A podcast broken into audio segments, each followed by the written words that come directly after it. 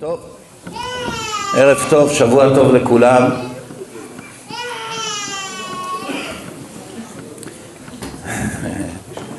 סימן טוב מאוד. המיקרופון מתחיל, התינוק מתחיל, סימן שהולך להיות שמח פה הלילה. אז אני קיבלתי תדרוך קצר בכניסה, ברוך השם יש כאן הרבה אנשים, אבל מתוכם יש הרבה שהם מאמינים אבל לא מקיימים. מה עשינו בזה? מאמינים ולא מקיימים? מילא לא מאמינים, לא מקיימים, לפחות לא צבועים. לא לומדים, לא למדו, לא שמעו, לא יודעים כלום, לא מקיימים. אבל אחד שיודע, יש בורא לעולם ונתן תורה לעם ישראל לעיני מיליוני אנשים במעמד פומבי וכל העולם, כל העולם זוגד לעם ישראל מבחינת שהם עם הספר. אפילו הערבים והנוצרים המוסלמים והנוצרים. מי קרא לעם ישראל עם הספר? מוחמד.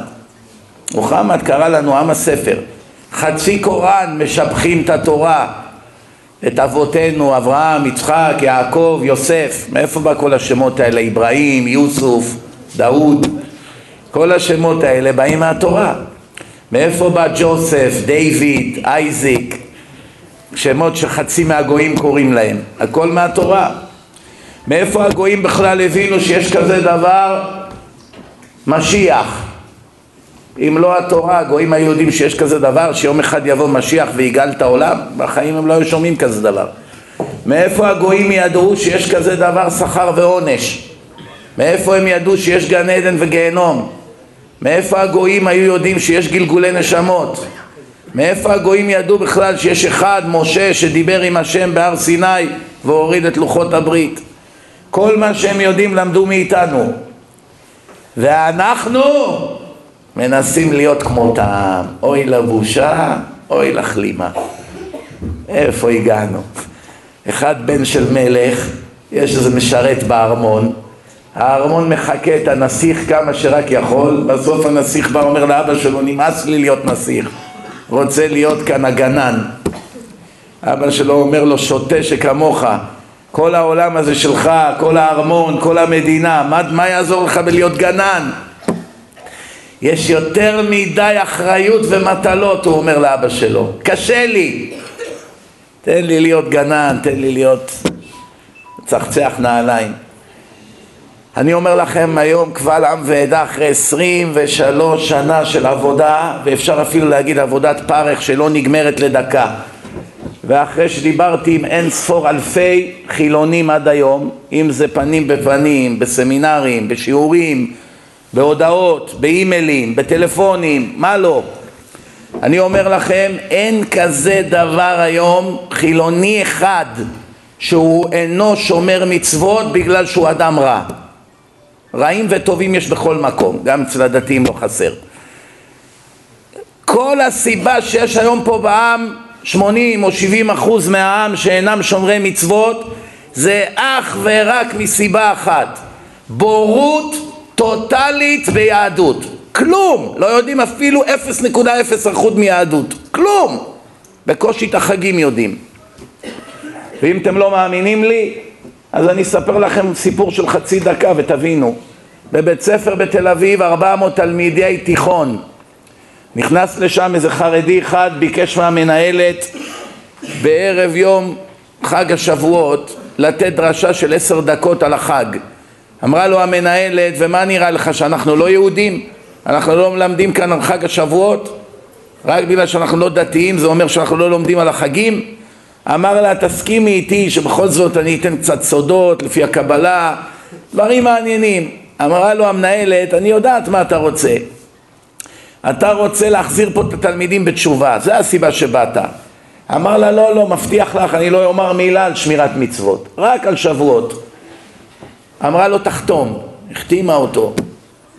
החתימה אותו. נכנס ודיבר נשאר לו חצי דקה לדבר, סיפר על שבועות, כל הסיפור של שבועות, למה אוכלים מאכלי חלב, מה, מה קרה בשבועות, טוב, נשארה לו חצי דקה. שאל את התלמידים, רבותיי, נשארה לי חצי דקה, אני רוצה לשאול אתכם שאלה, אתם יודעים מי כתב את ספר תהילים? ארבע מאות תלמידים ישראלים יהודים. אף אחד לא ידע. אומר להם אני אעזור לכם, אני אתן לכם רמז. אמר להם דוד צעקו בן גוריון שומעים? אתם צוחקים? צריכים לבכות, מה, מה אתם צוחקים? תלמידים יהודים לא יודעים מי כתב את ספר תהילים כמעט כל ערבי יודע כמעט כל אמריקאי גוי יודע תלמידים יהודים ישראלים פה שנולדו פה שחלק מהם סבא שלהם היה רב גדול או אבא של הסבא לא יודעים אפילו מי כתב את ספר תהילים לאן הידרדרנו אז אני שואל אתכם הילד המסכן הזה עכשיו הוא יכול לשמור שבת? הוא יכול בכלל להבין מה זה יהדות? הוא יכול להבין בכלל מה ההבדל בין אוכל כשר לטרף? מה בכלל הטענה אליו? אין אליו טענה בכלל, זה אנשים אבודים מלכתחילה, בהרגע שנולדו הם אבודים. אלא אם כן אחד מאיתנו, מאלה שכבר יודעים את האמת, ימסור עליו נפש ויעיר אותו, כמו שזכינו ברוך השם הרבה פעמים להציל כאלה אנשים. הם מקבלים את השוק של החיים שלהם. זה לא אומר שכל מי שנוכיח לו את האמת יהפך לשומר מצוות. זה כבר עניין של בחירה, וכל אדם שוקל אם כדאי לו או לא. אני אומר, כמה שאדם יותר חכם, יותר מהר הוא מתחיל לשמור מצוות. כמה שאדם יותר חי בהכחשה, אין מה לעשות. גם בענייני רפואה זה ככה. אדם חכם, יש לו כאבים, מתחיל להרגיש כאבים בחזה, זה מתפשט לו ליד שמאל. הוא שמע כבר הרבה פעמים בטלוויזיה, בחדשות, בספרים, בעיתונים, שזה כבר סימנים של התקף לב. מה יעשה אדם חכם? מיד רץ לבית חולים להיבדק, לא מחכה עכשיו יום יומיים אחרי שיקבל התקף לב. אבל אדם שחי בהכחשה יהיה בסדר. זה לא יכול להיות, אני צעיר, אני רק בן 40, זה לא יכול להיות. ברגע שתפס אותו ההתקף, נגמר הסיפור. מציאות בעולם היום, רבותיי, אני אגיד לכם דבר אחד, תשמעו טוב.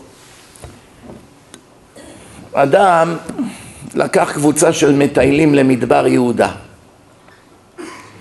טעו בדרך, לא יודעים איפה הם. אין מים, אזל המים, קיץ, חום אימים. כולם כבר מטושטשים, פתאום ראו איזה בקתה.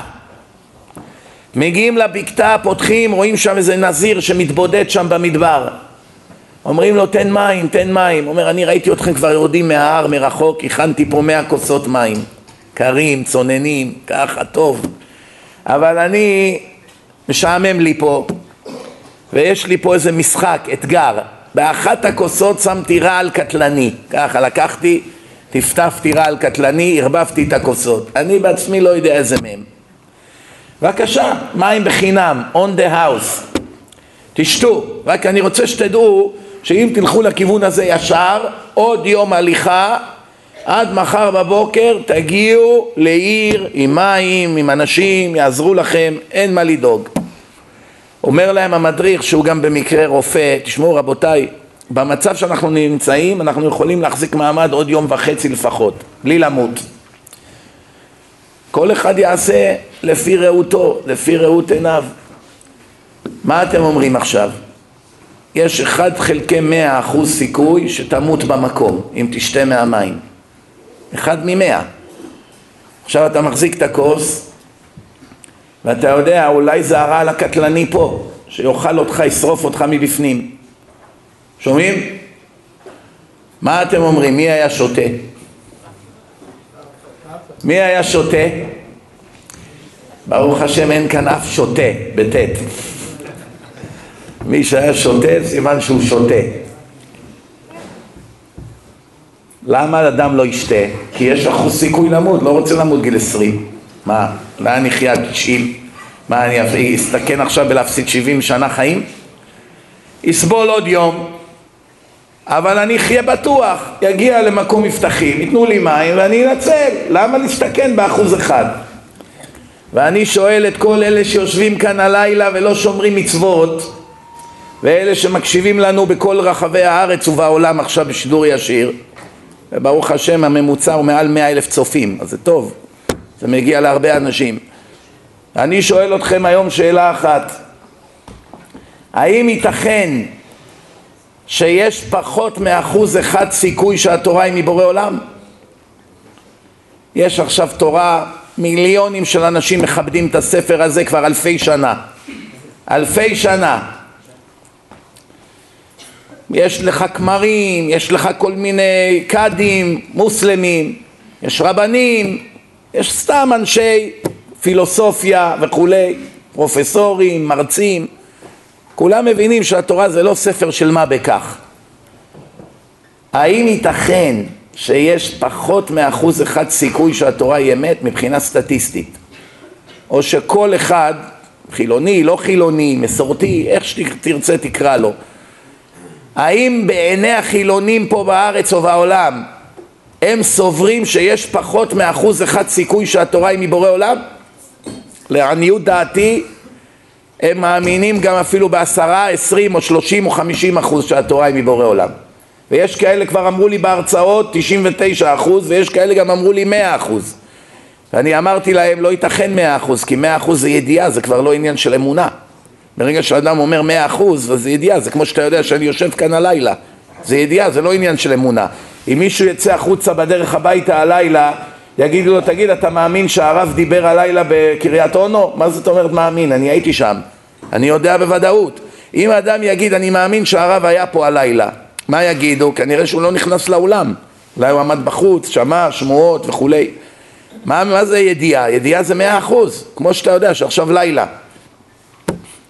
אז אנשים אומרים, טוב, אז אם ככה זה תשעים ותשע אחוז. אז איך יעלה על הדעת שאדם מחזיק ספר תורה ביד והוא כמעט משוכנע בוודאות שזה ניתן על ידי זה שברא אותו ומחיה אותו וזה לא מזיז לו. איך ייתכן כזה דבר? זה לא ייתכן. מה, אתה עכשיו יש לך על המדף פה ספר שזה שהחיה אותך, זה ש... שיצר אותך, זה שעיצב את הדמות שלך, זה שנתן לך מוח, זה שכל שנייה עושה לך אלפי ניסים, אלפי ניסים כל שנייה בגוף, כל שנייה. הייתכן להתעלם ממנו? אפשר כזה דבר? יש לך עכשיו איזה מורה של הילד מחפש אותך זה המורה של מוישי אתה יכול להתעלם ממנו? לא שייך, זה מורה של הבן שלי, איך אני אתעלם ממנו?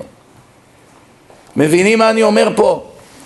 אלא יש שתי אפשרויות, שתי אפשרויות יש. אפשרות אחת שפשוט אפילו אחוז אחד הם לא מאמינים ולכן הם מתעלמים מהספר והאפשרות השנייה שאנשים פשוט שותים אין אפשרות שלישית. זה או זה או זה. כי זה לא ייתכן. הנה נתתי דוגמה עם המים. על אחוז סיכון למות אף אחד לא לוקח. ובתורה כתוב 12 פעמים, 12 פעמים, מחלל שבת, מות, יומת, ונכרתה הנפש ההיא מישראל. אני כורת את אותו יהודי שחילל שבת מעם ישראל לנצח נצחים. כמו שכרתו את המיקרופון הזה, ככה הוא נקרט גם כן, אשריך. איפה היית עד עכשיו? better late than never.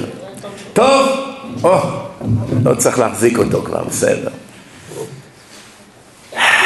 מבינים מה אני אומר פה? 12 פעמים כתוב לך, בורא עולם אומר לך, יהודי, בני היקר, אם אתה לא תשמור את האות שקראתנו בהר סיני, אתה, לא אני, אתה חותך את עצמך ממני לנצח נצחים. נצח נצחים. אתם יודעים מה זה נצח? מיליון שנה זה הרבה זמן? מיליון שנה. זה המון זמן, נכון? זה אפילו לא התחלה של נצח. מיליארד שנה זה הרבה זמן? זה אפילו התחלה של נצח. מאה מיליון מיליארד שנה זה הרבה זמן? זה אפילו לא התחלה של נצח. כל מספר שאני אגיד לכם, חמשת אלפים ספרות, טריליונים, זה אפילו לא התחלה של נצח. נצח זה אין סוף, הנשמה האלוקית היא נצחית, כמו שאלוקים נצחי. תמיד הוא היה כאן, תמיד הוא יהיה כאן, אף פעם הוא לא ימות, חס ושלום, ככה הנשמה. חלק אלוה ממעל. מאן דנפח מדלי כנפח, הגמרא אומרת. זה שנפח נשמה באדם הראשון נפח, נפח חלק ממנו כמו שאתה מנפח בלון ואתה שם את האוויר שלך בתוך הבלון והאוויר הזה יכול להישאר שם שנה אפילו הוא בתוך הבלון כל עוד הבלון הזה סגור האוויר הזה לא יצא לעולם החוצה, הוא מחיה את הבלון, הוא מעלה אותו, הוא מקפיץ אותו, הוא נותן לו צורה, זה בדיוק מה שהשם עשה, כמו שמנפחים בלון, הכניס בתוך האדם הראשון נשמה אלוקית, וממנה היא התפצלה לכל שאר הגופות. זה נשמה נצחית, אין לה שום מגבלות. אנשים שמתו מוות קליני, איך שהנשמה נשלפה מהגוף, הם מתארים שכל המגבלות שהיה להם בתוך הגוף, כולם התבטלו. הוא יכול להיות במקום של הבית חולים, איפה שהגוף שלו כרגע, ובמקום של התאונה בכביש, באותו זמן, באותה שנייה, מרחק של עשרה קילומטרים. הוא עכשיו בבית חולים, כל קומה, כל חדר, על הגג, מבפנים, מבחוץ, הוא מתאר את כל הבית חולים. איך? אתה עכשיו בקומה ראשונה, איך אתה מתאר את כל הבית חולים? איך אתה יודע בכל חדר וחדר מי חי, מי מת, מה היה, מה לא היה, שמות של חולים? הנשמה הזאת אין לה מגבלות, היא רק מוגבלת בזמן שהשם הכניס אותה לתוך הגוף. אז הקדוש ברוך הוא יחיה אותך 70, 80, 90 שנה, כל מה שנתן לך בתור יהודי, אתה לוקח ממנו, תודה אתה לא אומר, אתה מזלזל בו, אתה מתעלם ממנו, הספר שלו על המדף אצלך אוגר אבק, כבר כמה סנטימטרים אבק עליו, כל מה שנותן לך אתה לוקח ממנו ומשתמש בזה נגדו? ואחר כך אתה עוד בא לרב ושואל אותו למה אני חולה? למה אין לי שידוך, כבוד הרב? למה כך קרה לי? למה הפסדתי את הביזנס? זה נס בכלל שאתה חי. אתה מורד בזה שברא אותך כבר עשרים, שלושים, ארבעים שנה אז תשאל, רגע, רגע, אבל הוא לא יודע, מסכן. מה אתה רוצה? הוא לא היה בישיבה. הוא לא גדל דתי. גידלו אותו בקיבוץ, נו מה? בחיים שלו לא שמע דרשה, מה, מה, מה, אתה, מה אתה רוצה ממנו? הוא לא אשם, הוא מסכן, הוא אנוס. נכון ולא נכון. נכון שבאמת הוא לא יודע יהדות, אבל כל אדם בר דעת, אדם שרואה עכשיו את הטוש הזה, הנה הטוש, מה יש בזה? כלום. כמה זה שווה? אפילו לא שקל. אז הטוש הזה, יכול להיות שהוא נברא לבד? עם הפקק שמתאים בדיוק, בקוטר, עגול, יושב, מנעל, תחתית, עם קווים, הדפסה בשני הצדדים. הטוש הזה, יכול להיות שהוא נהיה לבד? סתם איזה פיצוץ מקרי? או שוודאי מישהו יצר אותו? מה אתם אומרים? זה כולם יודעים, גם החילונים מודים שמישהו יצר את הטוש. איך יכול להיות שחילוני יגיד הטוש ודאי נוצר על ידי מישהו, המחברת ודאי נוצרה על ידי מישהו, הרמקול ודאי, זה לא יכול להיות שדברים כאלה נוצרים לבד, אבל המוח שלו נוצר מאיזה פיצוץ, זה הוא כן מאמין, ודאי שלא, מה אתם מאמינים לשטויות האלה? מי מאמין לשטויות האלה? אני אומר לכם, כל אחד שאומר אני אתאיסט, תחברו אותו למכונת אמת, תראו איך המכונה נשברת אין כזה דבר אתאיסט, זה סתם שטויות שקרים הכל. סתם שטויות. תבחנו את אלה האתאיסטים, מה קורה להם כשהם מגיעים לבית חולים. איזה דתיים הם פתאום הם נהיים. כבוד הרב, בוא תן לי איזה ברכה, כבוד הרב, אבא שלי שוכב פה. מה קרה לאתאיזם? לרגע הם נשכחו. למה? בשעת צרה אדם צועק לאלוקיו. מה הוא צועק? לאימא שלו, עכשיו הוא בקרב בעזה. למי הוא צועק? היה לי פעם אחד כזה, גם כן טען שהוא אתאיסט. אחרי שעתיים וחצי של ויכוח, אני ברוך השם למדתי איתו שפת גוף. מהעשר דקות הראשונות כבר ידעתי שהוא משוכנע שהכל אמת. אבל הוא לא נכנע, הגאווה לא נותנת לו להיכנע. אמרתי לו, תגיד, אני אשאל אותך שאלה. נגיד, תגיד, תחזור אחריי כמה דברים ותלך. בסדר. אמרתי לו, אז לא שכנעתי אותך, שעתיים וחצי הבאתי לך הוכחה אחרי הוכחה. לא שכנעתי אותך שהתורה מבורא עולם. אומר, לא רק שלא שכנעת אותי, עכשיו אני לגמרי רגוע. ואני רואה בשפת גוף שלו שהוא כולו רועד, משקר. אמרתי לו, תחזיק את התורה ביד ותחזור אחריי כמה משפטים ואתה משוחרר. אתה מסכים? אומר, כן. תחזיק. מחזיק. אומר, בשם זה שכתב את הספר. הרי הוא אומר שזה סתם, סתם אנשים. אמרתי לו, בשם זה שכתב את הספר הזה, תחזור אחריי, חוזר אחריי. יהי רצון שכל העונשים וכל הקללות שכתובות בספר הזה יבואו עליי, תגיד אמן. הוא מסתכל עליי, מה? אמרתי לו, תגיד, כל הקללות שכתובות כאן, כל העונשים, כל מה שיקרה לאלה שלא שומעים בכל הספר הזה, כתוב כאן הרבה עונשים. תגיד, ש... תגיד אמן, שזה יבוא עליך, תגיד אמן. מה פתאום, מה אתה מקלל אותי?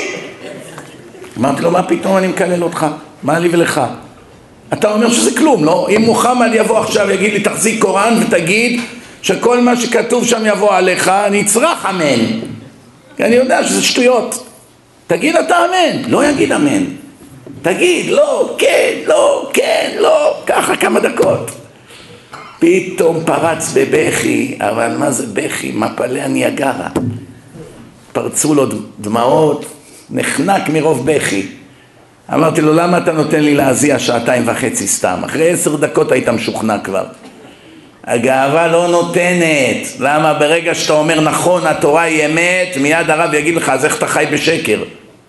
לא הורג אותך לחיות בשקר? לא הורג אותך 70-80 שנה תחיה פה, אפילו דקה מחייך לא נגעת בתכלית שעבורה נבראת? בראו אותך עבור סיבה. הרי זה ששם אותך פה היה לו תכלית. יש לעולם תכלית, יש לאדם תכלית, יש לנשמה תכלית, שמו אותך כאן עבור סיבה. ויש גם ספר הוראות. הנה הכל כתוב. וייצר השם אלוקים, תקשיבו טוב לפסוקים, למי שאף פעם לא שמע אותם עדיין. וייצר, מלשון צורה, וייצר השם אלוקים את האדם עפר מן האדמה, ויפח באפיו נשמת חיים, נשמה של חיים, ויהי האדם לנפש חיה. ואיך מתים? והנשמה תשוב לבעליה כי הוא נתנה, כוונה נתן אותה, והגוף יושב לעפר כי ממנו לוקח. איך יודעים שצריכים לקבור את המתים? בעפר דווקא, לא כמו, כל, כמו אותם פלגמטים ששורפים את ההורים שלהם ושמים אותם בצנצנת. פעם הייתי אצל איזה אחד, אמריקאי אחד, הוא מדבר איתי, אומר my father, כל פעם שהוא אומר my father היה מצביע על המדף. אז אני מסתכל עכשיו על הקיר, לראות תמונה של אבא שלו, אין תמונות של אבא שלו. אמרתי, למה הוא כל רגע עושה ככה, my father, my father? אמרתי לו, what is your father? אומר, עיר! והוציא לי את הצנצנת עם אפר. זה אבא שלו, האפר של הגופה שלו. איזה רמה היהודים הידרדרו בעולם. תגיד לערבי שישרוף את מוסטפא אבא שלו וישים אותו בסלון, יגיד לך אני גמרתי איתך, עזוב, אל תדבר איתי יותר. עם הספר נהיה עם הטמבל. טמבל. שורף את אבא שלו, שם אותו על המדף. זה בגלל שהוא לא אדם חכם, תאמינו לי, הוא פרופסור למחשבים, הוא, הוא לא טמבל, הוא דוקטור, הוא עורך דין גדול. טמבל הוא ודאי לא, שכל יש לו, הוא יודע מתמטיקה, יודע הרבה דברים. הוא סך הכל בור ועם הארץ, זהו, בור. הוא בחיים שלו לא קרא תורה. אם היה קורא בתורה, היה נבהל, וואו, תראה מה עשיתי לאבא שלי. כתוב והגוף יושב לעפר, הלכתי נגד רצון השם. הוא היה מבין, אבל הוא לא מבין, הוא לא קרא מעולם תורה. מה כתוב על רחל אימנו, נפטרה בגיל 36, קבורה פה בבית לחם. מה כתוב עליה? ותצא נפש רחל ותמות רחל. מה זה מוות? יציאת הנשמה. מה כתוב בפסוק אחר? שכל אלה שמתו במבול, מה כתוב בתורה? כל אשר נשמה באפו. נשמה נכנסה דרך האף, דרך הנחיריים. כל אשר נשמה באפו, משמע כל עוד אתה נושם אתה חי. נשמה, נשימה, יש קשר בין המילים. אז אנשים, אז בורא עולם ברא עולם, הוא ברא בן אדם, הוא הכניס נשמה אלוקית שזה חלק ממנו בתוך הגוף של היהודי ומה עושה היהודי? מתעלם מספר ההוראות שמסביר לו מה חייבים לעשות בחיים. מה מותר ומה אסור. איך עושים ביזנס, איך מתחתנים, איך מביאים ילדים לעולם, איך מגדלים את הילדים לעולם, איך מתנהגים לגויים רוצחים שרוצים להכחיד אותנו. הכל שם כתוב. אין דבר שאתם אי פעם חשבתם עליו שלא כתוב בתורה. התורה למשל אומרת שאתה בא לארץ, שאני מביא אתכם לארץ שהבטחתי לאבותיכם, תיזהרו לא לרחם על יושבי הארץ, כל העובדי אלילים הרשעים שגרים פה. לא להשאיר זכר ממה שהם היה להם פה. להכחיד את כל האלילים שלהם, כל המקדשים של העבודה זרה שלהם. בוודאי לא לתת להם תקציבים מהממשלה של משלם המיסים הישראלי, זה ודאי שלא. להחזיק כנסיות בכל פינה, לשלם להם, שיוכלו עם הדת השקרית שלהם להפיץ את כל הרשע בכל העולם. מה עושים היהודים? הכל הפוך. יישמר לך פן תקרות ברית ליושבי הארץ. מה עושים חצי מהמדינה פה? מוכנים לתת את כל הארץ מתנה. למה? אין להם בורא לעולם מבחינתם. הם חיים כמו בעלי חיים, מעולם הם לא ראו ספר. תורה, מה זה תורה? תורה זה מלשון הוראה. מה זה תורה? מה, איפה המילה הזאת תורה? היא מראה איך לחיות. ואדם שלא מתייחס לתורה בכלל, על החיים הפרטיים שלו, אדם כזה ישלוט בנו? ישלוט בנו. אני אמרתי פעם, אם אני הייתי הולך לנאום באו"ם, העכברים האלה היו בורחים מהבושה, כל הערבים היו בורחים, מתחבאים לשנה. מהקוראן שלהם הייתי מוכיח להם שהארץ הזאת שייכת ליהודים. הייתי קורא להם פסוקים מהקוראן, הם לא היו יודעים איפה זה נפל עליהם. מה נעשה שהראש ממשלה שלנו לא, ודאי לא מכיר קוראן, כי גם את התורה הוא לא מכיר. שיכיר קודם כל את התורה, אחרי זה אולי יהיה לו זמן גם לקוראן. הם לא מבינים, הפוליטיקאים, הם לא מבינים. הם לא קראו, לא למדו, הם יודעים דברים אחרים, אבל תורה הם לא למדו בחיים. ויש לזה השלכות הרות גורל. כל הסיבה שאנחנו נמצאים במצב שאנחנו נמצאים בו היום, שכבר הפסדנו חצי מדינה, את כל סיני וכל מה שאתם רואים היום, ורוצים לקחת לנו גם את ירושלים, יש לזה שתי סיבות. סיבה אחת שאנחנו פשוט מטומטמים בתורה, המנהיגים שלנו, והסיבה השנייה היא שהלכנו נגד השם ואנחנו משלמים את המחיר. כי כתוב בפרשת בחוקותיי אם בחוקותיי תלכו ונתתי שלום בארץ וחרב לא תעבור בארצכם והגוי אשר בקרבך ירד מטה מטה ואתה תעלה מעלה מעלה והפרעתי אתכם והרביתי אתכם. ומה כתוב מיד אחרי זה? ואם לא תלכו בחוקותיי כל הצרות שאתם רק יכולים לדמיין כתובות שם והרבה ממה שכתוב שם קורה לנו יום יום פה. הגוי אשר בקרבך יעלה מעלה מעלה ואתה תרד מטה מטה הבאתי עליכם חרב נוקמת נקם ברית. מי עוד עושה ברית מילה? הערבים. עושים ברית מילה למה? כי גם לישמעאל עשו ברית מילה בתורה. ישמעאל הזוהר אומר אוי לו לישראל על היום שבו נימול ישמעאל שהסכים לעשות ברית מילה בגיל 13 אם ישמעאל היה אומר לאברהם אבינו, אבא, עזוב אותי, אתה רוצה לעשות ברית מילה, תעשה לתינוק הזה יצחק, הוא רק נולד, אני כבר בן אדם אני, אני גבר, עזוב אותי בגיל 13 עכשיו אתה רוצה לעשות לי ניתוח? לא מתאים לי. אם ישמעאל היה אומר ככה, לא היה כאן ערבי אחד דורך בארץ הקודש היום, אחד לא היה יכול להיכנס לפה. כל הסיבה שאפשר לגור כאן זה עבור ברית מילה.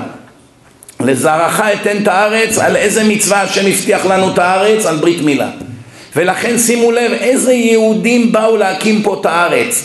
קומוניסטים, שונאי דת, מה זה קומוניזם? שונאי דת, שונאי השם, ודאי לא שמרו שבת, לא אכלו כשר, לא כלום. אבל דבר אחד הם קיימו, ברית מילה. ברית מילה הם קיימו. אפילו אותם קומוניסטים קיימו ברית מילה, אלה שבאו לכאן. הרצל אמנם סירב לעשות ברית מילה לבן שלו האנס. איזה שם, האנס. גרמני, כן, כן, עמלקי. קרא לבן שלו האנס, הדליק עץ של Christmas בבית. הרצל, שלח את הילדים שלו לכנסייה, כתב מכתב לאפיפיור, לכומר שם באותו זמן, תן לי קצת זמן ואני אעביר את כל העם היהודי לדת הקתולית ושמים תמונה שלו בממשלה, בכנסת. שמעתם? אתם מבינים עכשיו איפה אנחנו חיים? יושבים לך 120 נכבד, נכבדי האומה שמתוכם 14 מחבלים. כבר תוריד 106 יהודים יושבים שם. מתוך המאה ושישה האלה, אחד שם לא עומד וזועק, מביא את הספר של הרצל, מדינת היהודים, ומתחיל לקרוא שם על הבמה. איך אתם לא מתביישים לשים תמונה של אדם שתכנן להעביר את כל עם ישראל לדת הנוצרית? אם יבוא היום אחד וייתן נאום כזה היום בארץ, אני רוצה להיות ראש ממשלה הבא, אני נוצרי ואני אהפוך פה את כולכם להיות גויים. מישהו היה מסכים שיהיה תמונה שלו בכנסת אחד כזה? חצי מהרחובות פה בארץ קרויים על שמו. שומעים מה מדובר פה? אז ברגע שהשם רואה שאנחנו ככה מתנהגים, תנו לי סיבה אחת למה הוא ישמור עלינו. למה הוא ייתן לנו את כל מה שהוא הבטיח לנו בתורה? למה? זה בכלל נס מה שהוא כן נותן לנו. אם באמת השם היה הולך איתנו במידת הדין, אחד לא היה נשאר כאן, אחד. אפילו לא חרדי אחד לא היה נשאר כאן. למה? כי כמו שאתם יודעים בשואה גם הרבה חרדים מתו, לפחות מיליון היו דתיים, לפחות. למה הם מתו?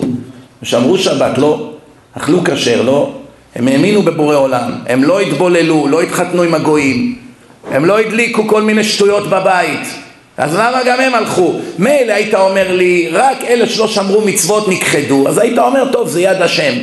ברגע שאתה רואה גם מיליון שומרי מצוות מתים יחד, באותו מקום, באותה סיטואציה, אז אתה מתחיל לשאול, אולי זה באמת לא השם, אולי זה טבע.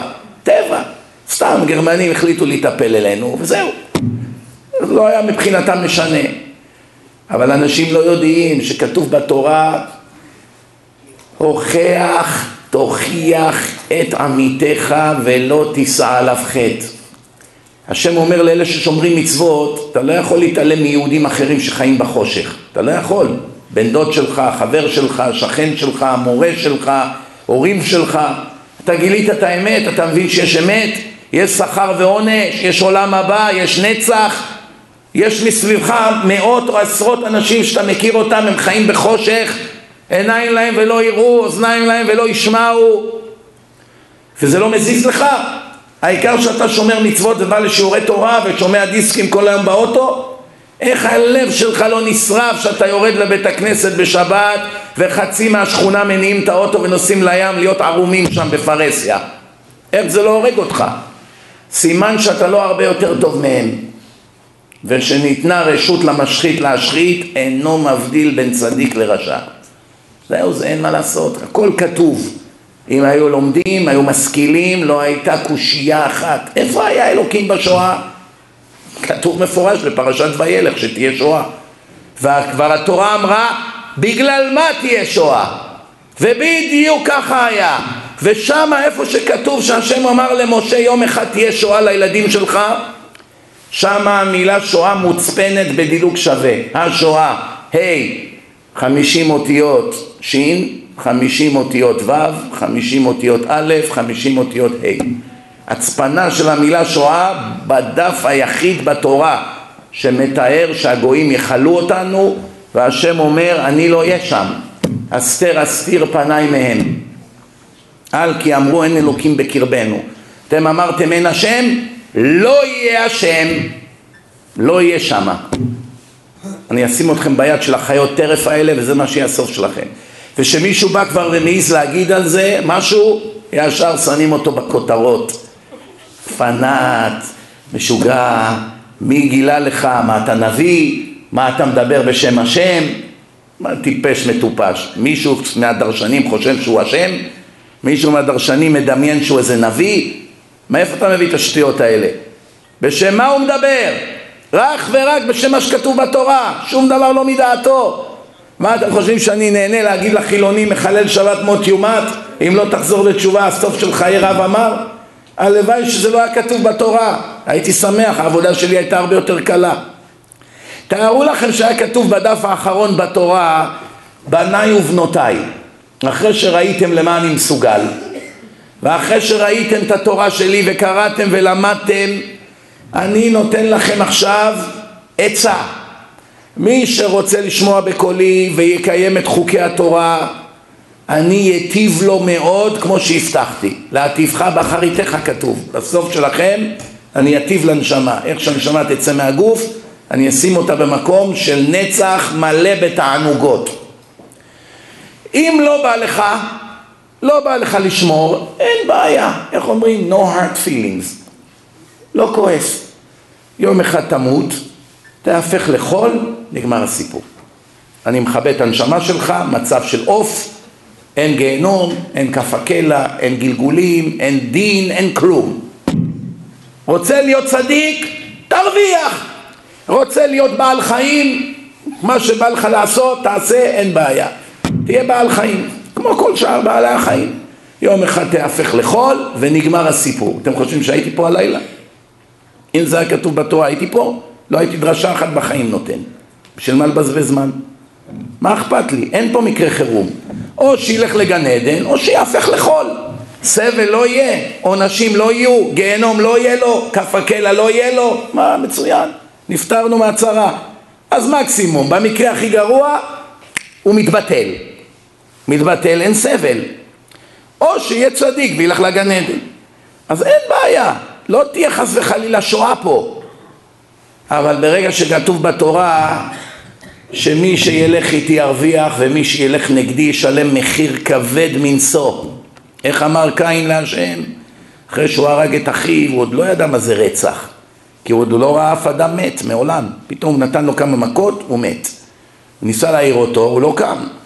כשבחור אומר לו, איה קין אחיך, איפה הוא?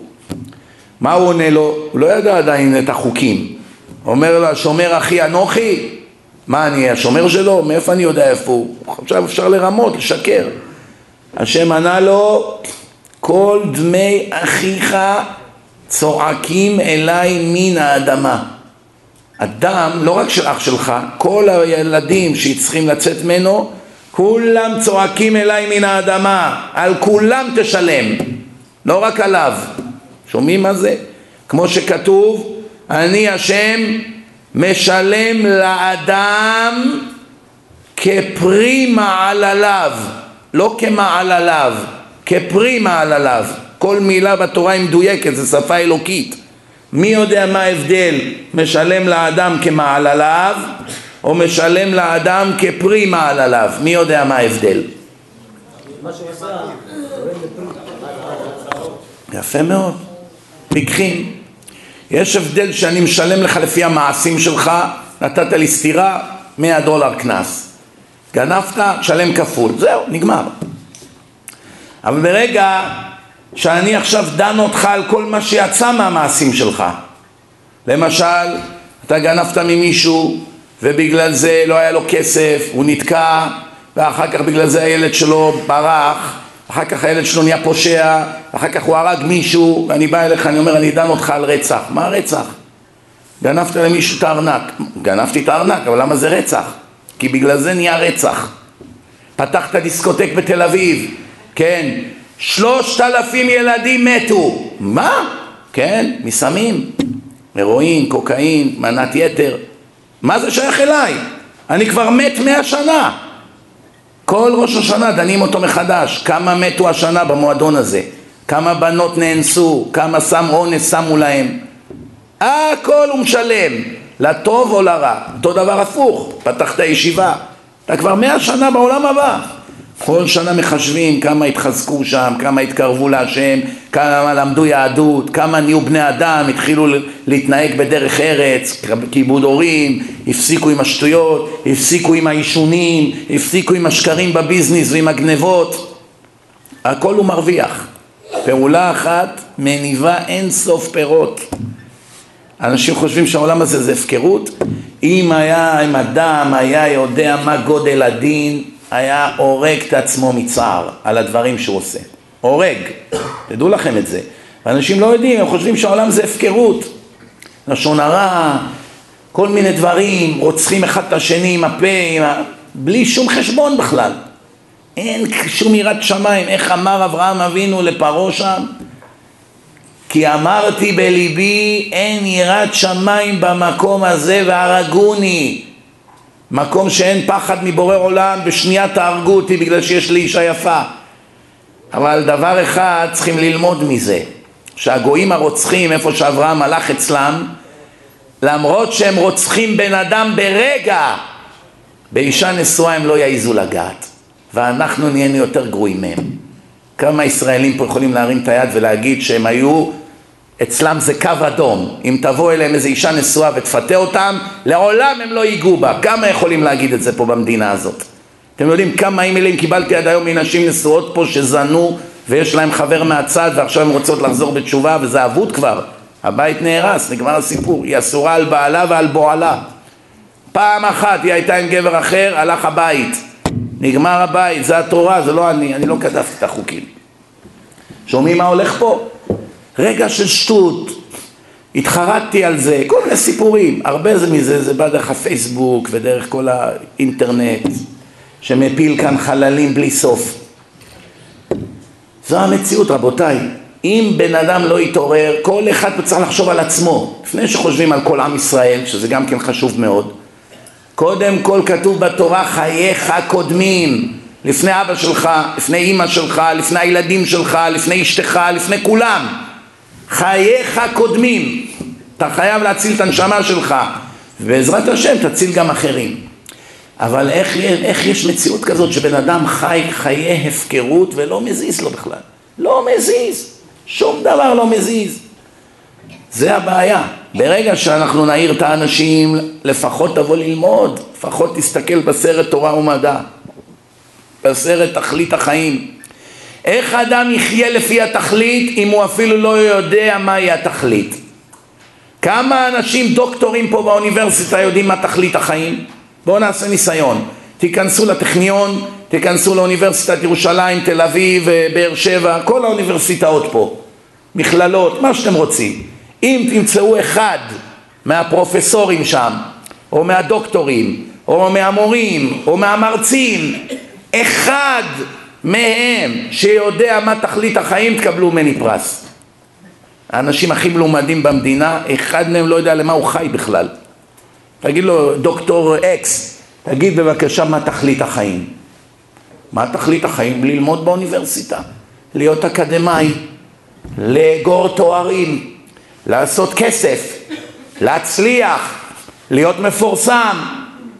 מה, מה התכלית? בא אחד מהשכונה, מה התכלית? להיות כדורגלן. באים לבחורה, מה התכלית? להיות דוגמנית. באים לשלישי, מה התכלית? להיות שחקן. מה התכלית? להתחתן, להביא ילדים. כל אחד אומר לך תשובה כזאת. מה התכלית? להיות עשיר. מה התכלית? לשמור על הבריאות. מה התכלית? אין תכלית. אכול ושתו כי מחר נמות. מה התכלית? רוב האנשים, אתם יודעים מה הם עונים? מה התשובה הכי נפוצה? מי יודע? ליהנות. ליהנות מהעולם, כמה שרק אפשר, זה התכלית. אחד מהתשובות שנתתי הם אמת? אף אחת. אם התכלית ליהנות מהעולם, היית קוף. אתה לא צריך להיות בן אדם עם נשמה אלוקית. קופים נהנים מהעולם הרבה יותר מאיתנו. קופצים על העצים, עם חבלים, למים, יש לו מש, ילדים, הוא לא צריך לדאוג להם, לא צריך לשלם להם, לקנות להם בתים, לא צריך לחתן אותם, לא צריך רופאים, ניתוחים, סרטן, בעיות, דיכאונות, אין את כל זה. המורה מטלפן, קח את הילד שלך, הוא הורג אותנו פה בבית ספר, אין לקופים את הצרות האלה, אין להם סרטן, אין אף קוף עם צער לבן, אין אף קוף מקריח, אף קוף לא בדיכאון, אף קוף אין לו סטרס, פאניק עתק, התקפות חרדה, כל קוף, הוא רואה איזה קופה ביער, הוא מזיז קצת את החזה, היא מזיזה את הזנב קצת, יאללה. בלי לקנות לה, בלי לעשות הצגות, בלי לקחת את המרצדס מהחבר, בלי כל הבלוף הזה. אין להם את זה. שימו לב, החיים של הקופים הרבה יותר פשוטים. כל מה שהם רוצים מבחינת תענוגות של העולם הזה, על מגש. תראו פה את החתולים פה, בארץ, כל אחד דוב. באים לזבל, צ'ייניז, איטליאן, חומוס, עופות, סטייקים, סושי, מה שאתה רוצה יש לו. אוכל, יש לו...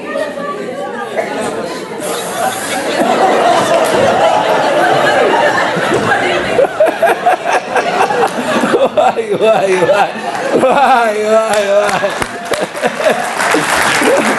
לא יאמן, נו, אם זה לא מעמד הר סיני, מה מעמד הר סיני? תראו איזה דוב, הוא בקושי מרים אותו. מי היה מאמין שבזמן שאני מדבר על חתול נכנס חתול?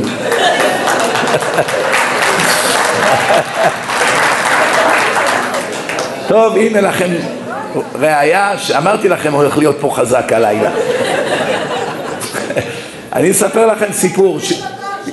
יום חמישי בערב, אתם יודעים, לפעמים יש כאן בחור בשם יואל בחוץ, יש לו דוכן, הוא אוסף כספים לדיסקים, אנחנו עכשיו עושים עוד חצי מיליון דיסקים בקרוב, בנוסף למיליון, אנשים נותנים לו תרומה, והרבה נותנים מטבעות, עשרה שקלים, חמישה, הרבה שקלים, בודדים.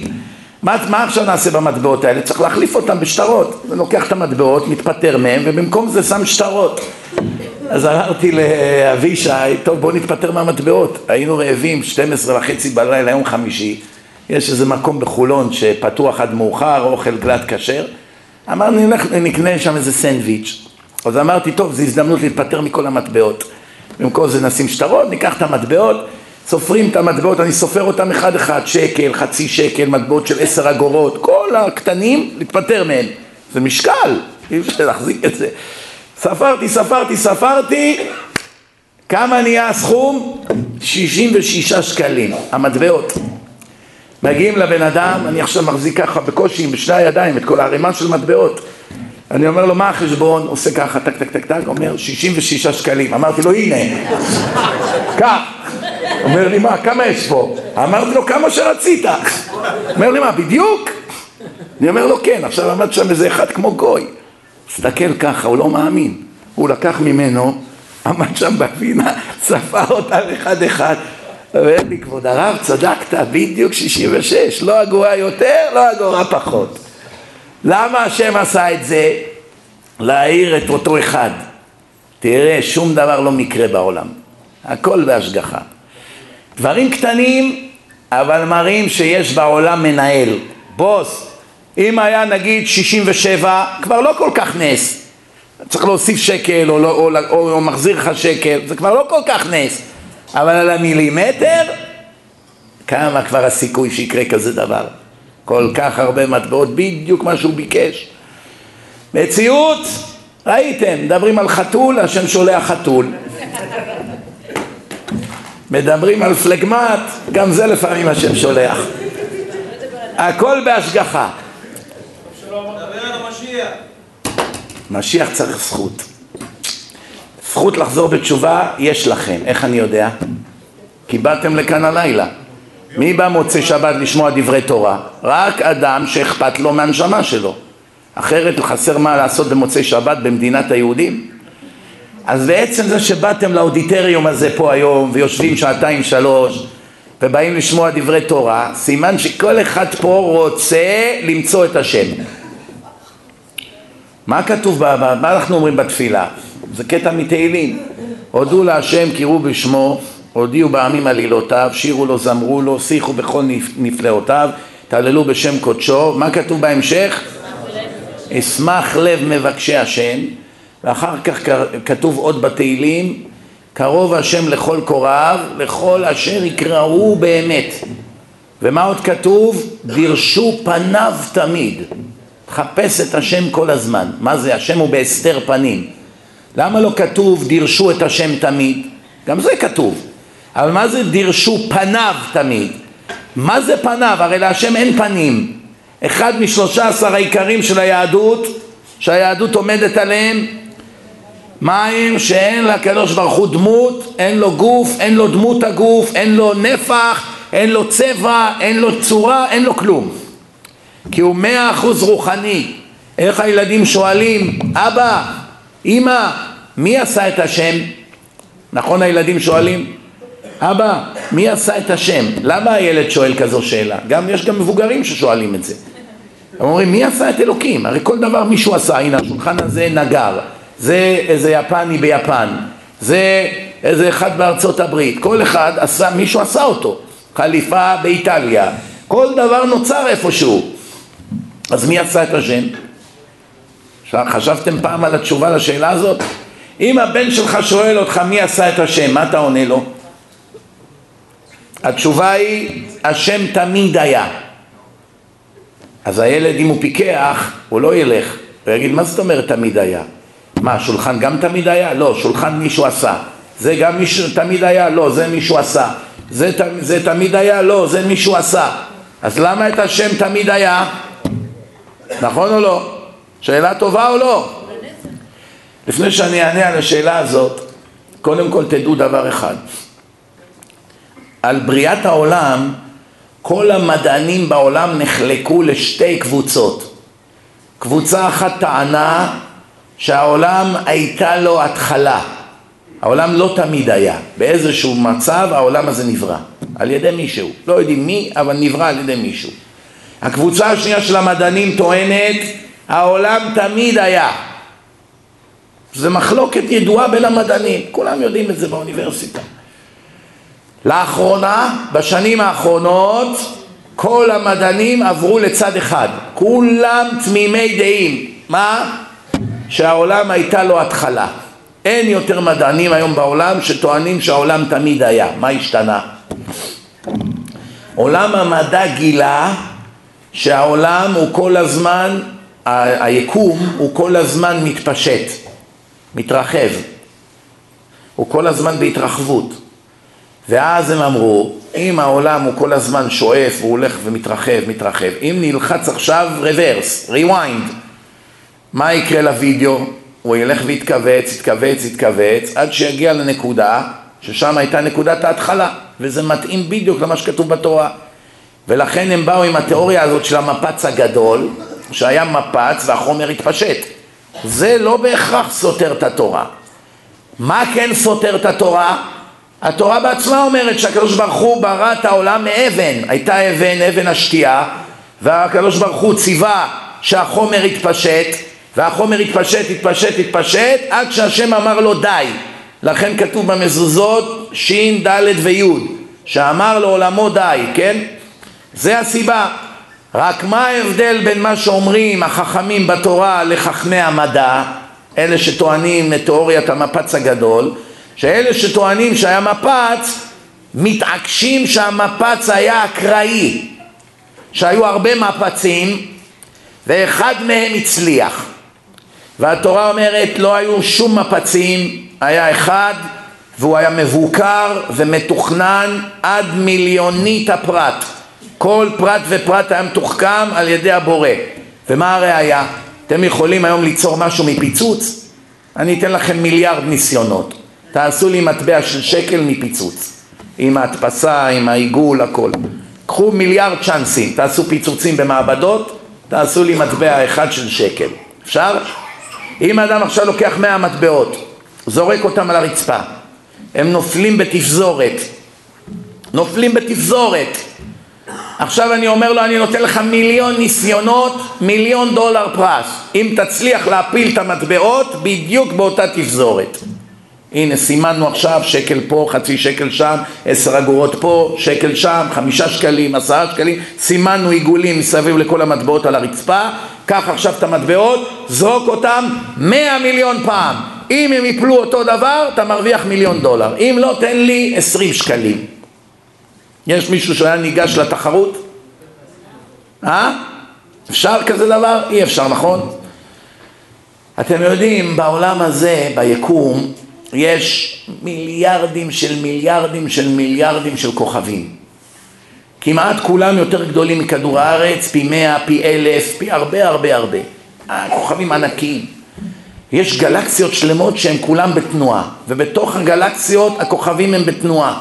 וגם פה אצלנו, מה שאנחנו קוראים מילקי ווי, שביל החלב, יש תשעה כוכבים והם מסודרים בצורה של קשת, ורק כדור הארץ הוא סט ימינה. תדמיינו רגע צורה של בננה ביקום, כוכב, כוכב, כוכב, כוכב, תשעה כוכבים בצורה של בננה. אבל אחד מהם, כאילו באה איזה יד, תפסה אותו, הזיזה אותו לצד. הוא יצא מהמסלול של הבננה. איזה כוכב? כדור הארץ. אם היה איפה שהוא היה צריך להיות בבננה, כולם כאן היו נשרפים. המקום היחיד בכל האין סוף יקום, אין סוף, אין סוף, אין, אתם יודעים מה זה אין סוף יקום? תיסע מיליוני שנה בחללית, אתה לא מגיע לסוף. זה אין סוף יקום. המקום היחיד שכדור הארץ הקטן הקטנטן ביחס לאין סוף, שהוא אפילו לא נקודה של מחט, המקום היחיד שאפשר שיהיה בו חיים זה איפה שהוא נח. מתוך אין סוף אפשרויות יש רק מקום אחד ביקום שכדור הארץ יכול היה להיות כדי שנוכל לחיות פה. שיהיה לך 30-25 מעלות צלזיוס, שלא נקפא ולא, ולא נשרף, זה המקום היחיד ששם שם הבורא שם אותו. ויש עדיין מדענים חסרי שכל שעדיין מלמדים באוניברסיטה שכל העולם הזה נוצר מפיצוץ אקראי אחרי הרבה ניסיונות. מי יאמין לשטות הטיפשית הזאת? אם אדם עכשיו זרק מטבע של שקל בקרקעית הים, באיזשהו מקום באוקיינוס, ואומרים לו זרוק עוד פעם שקל שיפול על השקל שיש בקרקעית הים. אם הוא ייפול בדיוק עליו, מיליארד דולר תקבל. קח לך אונייה, תבחר מקום בים, איפה שאתה רוצה. פה, שם, ארצות הברית, הודו, איפה שאתה רוצה. תלך, קח שקל, זרוק אותו. אם הוא ייפול על המטבע שאנחנו זרקנו אתמול באיזשהו מקום באוקיינוס, תקבל מאיתנו מיליארד דולר. יש מישהו שהיה הולך לנסות? אז למה, למה אנשים מבלבלים פה את העם ומוכרים להם סיפורי סבתא? מה, מה הולך פה? התשובה רבותיי, אני אגיד לכם למה. אין בעיה להכחיש לאנשים ששומעים כל מיני תיאוריות, אין להם בעיה להצדיק את התיאוריות האלה. מאמין לזה, מאמין, מאמין, מאמין, מאמין, הכל מאמין. למה? זה לא מחייב אותי, מה אכפת לי? זה לא מחייב אותי. מה כן מחייב אותי? התורה מחייבת אותי, לכן אני נלחם בה. אתם ראיתם ספר שנלחמים בו יותר מהתורה? יש ספר שקטלו אותו יותר בתקשורת מהתורה? אף פעם לעולם לא תראו שקוטלים אף ספר. היחיד שקוטלים אותו זה ספר דת. למה? אנשים פוחדים מהדת, לא רוצים להשתנות. אבל הם לא מבינים שאם באמת יש בורא לעולם, וזה ספר שלו, הוא כתוב בתורה למען ייטב לך ולבניך עד עולם. אתה לא עושה לי טובות, מה אני צריך ממך שתשמור מצוות? אני מושלם איתך ובלעדיך. אני לא צריך שתשמור מצוות. כל מה שנתתי לך כאן מערכת חוקים, כתוב כי מנסה השם אתכם. כל רגע בחייך אתה בניסיון. אתה לא עושה לי טובה. אתה רוצה להיכשל, תיכשל. אתה תשלם את המחיר, אתה לא עושה לי טובה. ראה אנוכי נותן לפניכם היום את החיים ואת הטוב, את המוות ואת הרע, ובחרת בחיים. אפשר לבחור במוות, בחירה. אנחנו לא בעלי חיים, אנחנו בוחרים או בטוב או ברע, כל רגע ורגע. בוחר לתת צדקה, בוחר לגנוב. בוחר להרוג, בוחר להחיות. בוחר להיות נאמן, בוחר להיות נוכל. בוחר לשמור שבת, בוחר לחלל שבת. זה הכל בידך, אתה בוחר. אמרתי שכתוב שחייבים לבקש את פניו של השם, אבל להשם אין פנים, אין לו דמות, מה הכוונה? כתוב שמשה ביקש מהשם לראות את פניו, השם אמר לו לא תוכל לראות את פניי, אבל את אחוריי תוכל להיות, לראות. מה זה הדיבור הזה? הרי אין להשם דמות, התורה בעצמה אומרת, אחד משלושה עשר עיקרים, השם אין לו דמות הגוף, אין לו גוף, אין לו צורה, אין לו כלום. אלא רבותיי, יש מציאות כזאת, תשמעו טוב. יש, משה ביקש לדעת לפני שהדברים קורים, למה הם קורים. למה זה מת, למה זה ניצל, למה זה קרה ככה, למה התמוטט הבניין, למה התמוטט ההר, למה יצא אש מהאדמה, כל מיני דברים שקורים בעולם. ש... משה ביקש מהשם, תן לי להבין עכשיו שזה קורה, למה? השם אמר לו, לא תוכל לראות את פניי. שאתה קדימה לא תוכל לראות, רק אחרי שקרה, יום אחד אולי תבין. מאחריי, אחרי שהדבר קרה, אז תבין. לפני לעולם לא תבין. למה? כי זה יבטל את הבחירה. אם אדם ידע מראש, אז אין בחירה יותר. הרבה אנשים שואלים אותי, תראה, כתוב בתורה שמחלל שבת מות יומת. הנה, אני מחלל שבת שלושים שנה. ואני לא רק שלא מת, ברוך השם הייתי עכשיו בבדיקות אריה. והנה בן דודה שלי בישיבה, מצלו אצלו עכשיו איזה מחלה. מי יודע, אולי הוא לא יחיה בכלל. והוא שומר שבת, אז איפה מה שכתוב בתורה? שאלה טובה או לא? מה אתם אומרים? שאלה גרועה. למה זו שאלה גרועה? מי יודע? כי בתורה כתוב מה התשובה לשאלה הזאת. שאלה טובה היא זה אם לא דיברו בנושא. אבל אם זה כבר מפורט בפרטי פרטים בתורה, אז מה אתה שואל?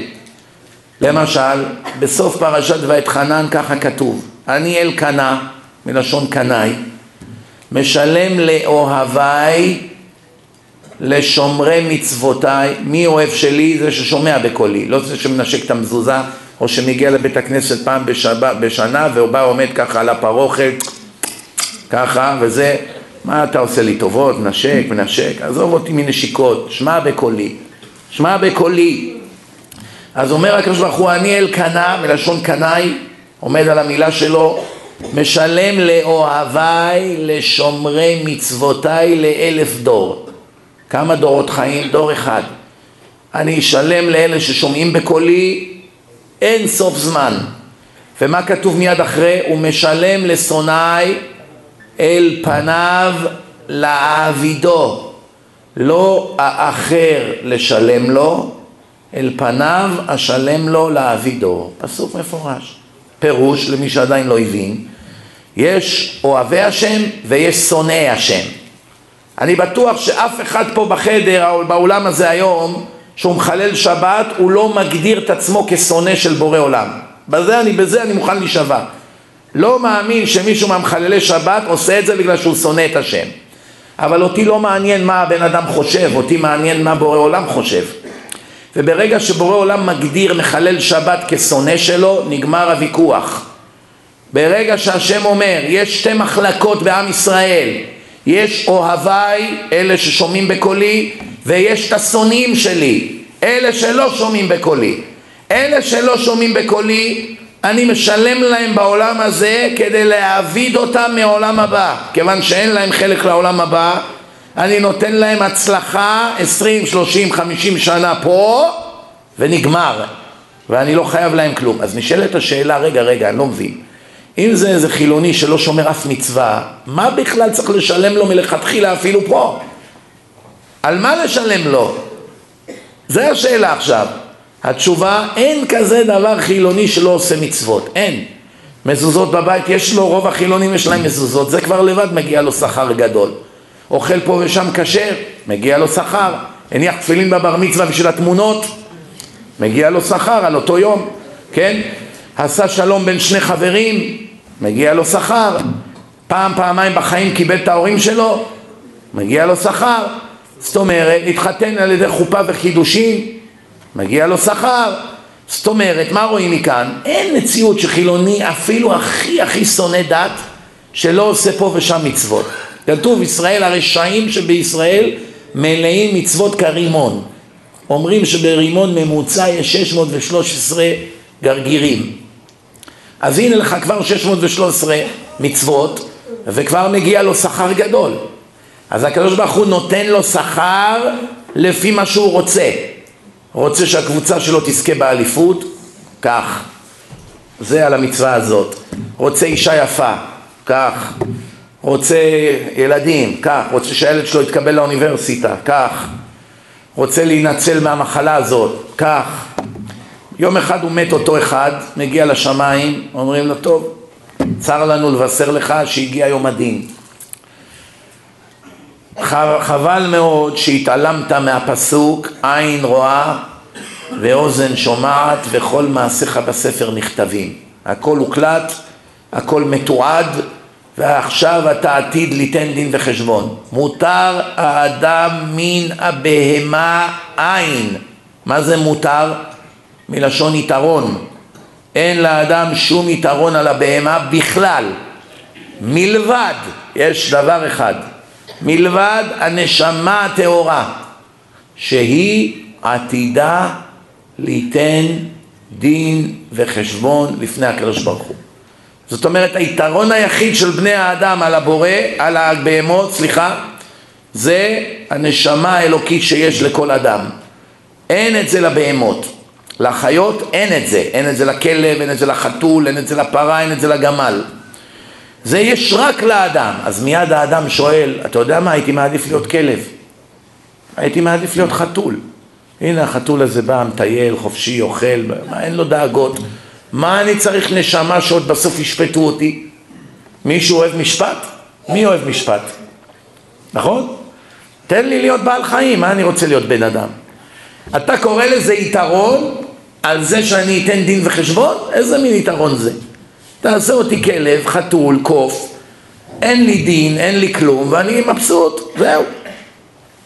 אלא רבותיי, שעכשיו מישהו תובע אותך לבית משפט ואתה מגיע לבית משפט כולך במתח, כי אם השופט ימצא שהוא צודק, אתה עלול להפסיד את הבית שלך, את כל מה שחסכת. אז בבית משפט או שתפסיד או שתישאר במצבך הקיים. מצבך לא ישתפר, במקרה הטוב תישאר מה שאתה. במקרה הרע ייקחו לך את הכל, או יכניסו אותך למאסר, ייקחו לך את החופש. אבל בתורה אין כזה דבר. בתורה הדין הוא לשני הצדדים. אפשר ליפול, אפשר לקום. הכל תלוי בידך, נתתי לך חיים וטוב, מוות ורע, ובחרת בטוב בחיים. נכון? ככה כתוב. בחרת ברע, תשלם. למה לא בחרת בטוב? יכולת לבחור בטוב, עכשיו הדין היה לטובתך. היית מקבל שכר אינסופי, לכן זה יתרון. כיוון שזה בידך, אך ורק בידך, ואם תהיה צדיק ורשע, אף אחד בעולם לא יכול לעשות את זה בשבילך, אלא רק אתה, סימן שכל מה שאתה צריך זה לשמוע בקולי. ועל זה אני אתן לך נצח נצחים. ואתה החלטת לא לשמוע בקולי, תשלם את המחיר. אבל הדין מלכתחילה היה לטובתך, טיפש. מה אתה מתלונן? כל מה שהיית צריך זה לקיים את מה שאמרתי לך. וגם, מה אתה חושב שזה... אנשים חושבים שלהיות שומר מצוות זה סבל. מה רע בלהיות שומר שבת? תענוג, משהו עולמי. כל מי שחזר בתשובה ושומר שבת, תשאלו אותו. כל השבוע מחכים כבר לשבת. תענוג, מגיע יום שישי, הכנות לשבת, כל המשפחה מתכנסת, שולחן שבת, דברי תורה, בית כנסת, כולם נפגשים, כל שבוע חג. איך החילונים אוהבים את ליל הסדר? למה? חג. הם אוהבים את החגים, לא? למה? כי זה כיף. אפילו הגויים עשו לעצמם כל מיני חגים. למה? כיף. אז הנה, שומר מצוות כל שבוע חג. שבת, בית כנסת, מתכנסים, מתלבשים יפה, אוכלים, ישנים, נחים, אחלה חיים. מה רע בלהיות ישר?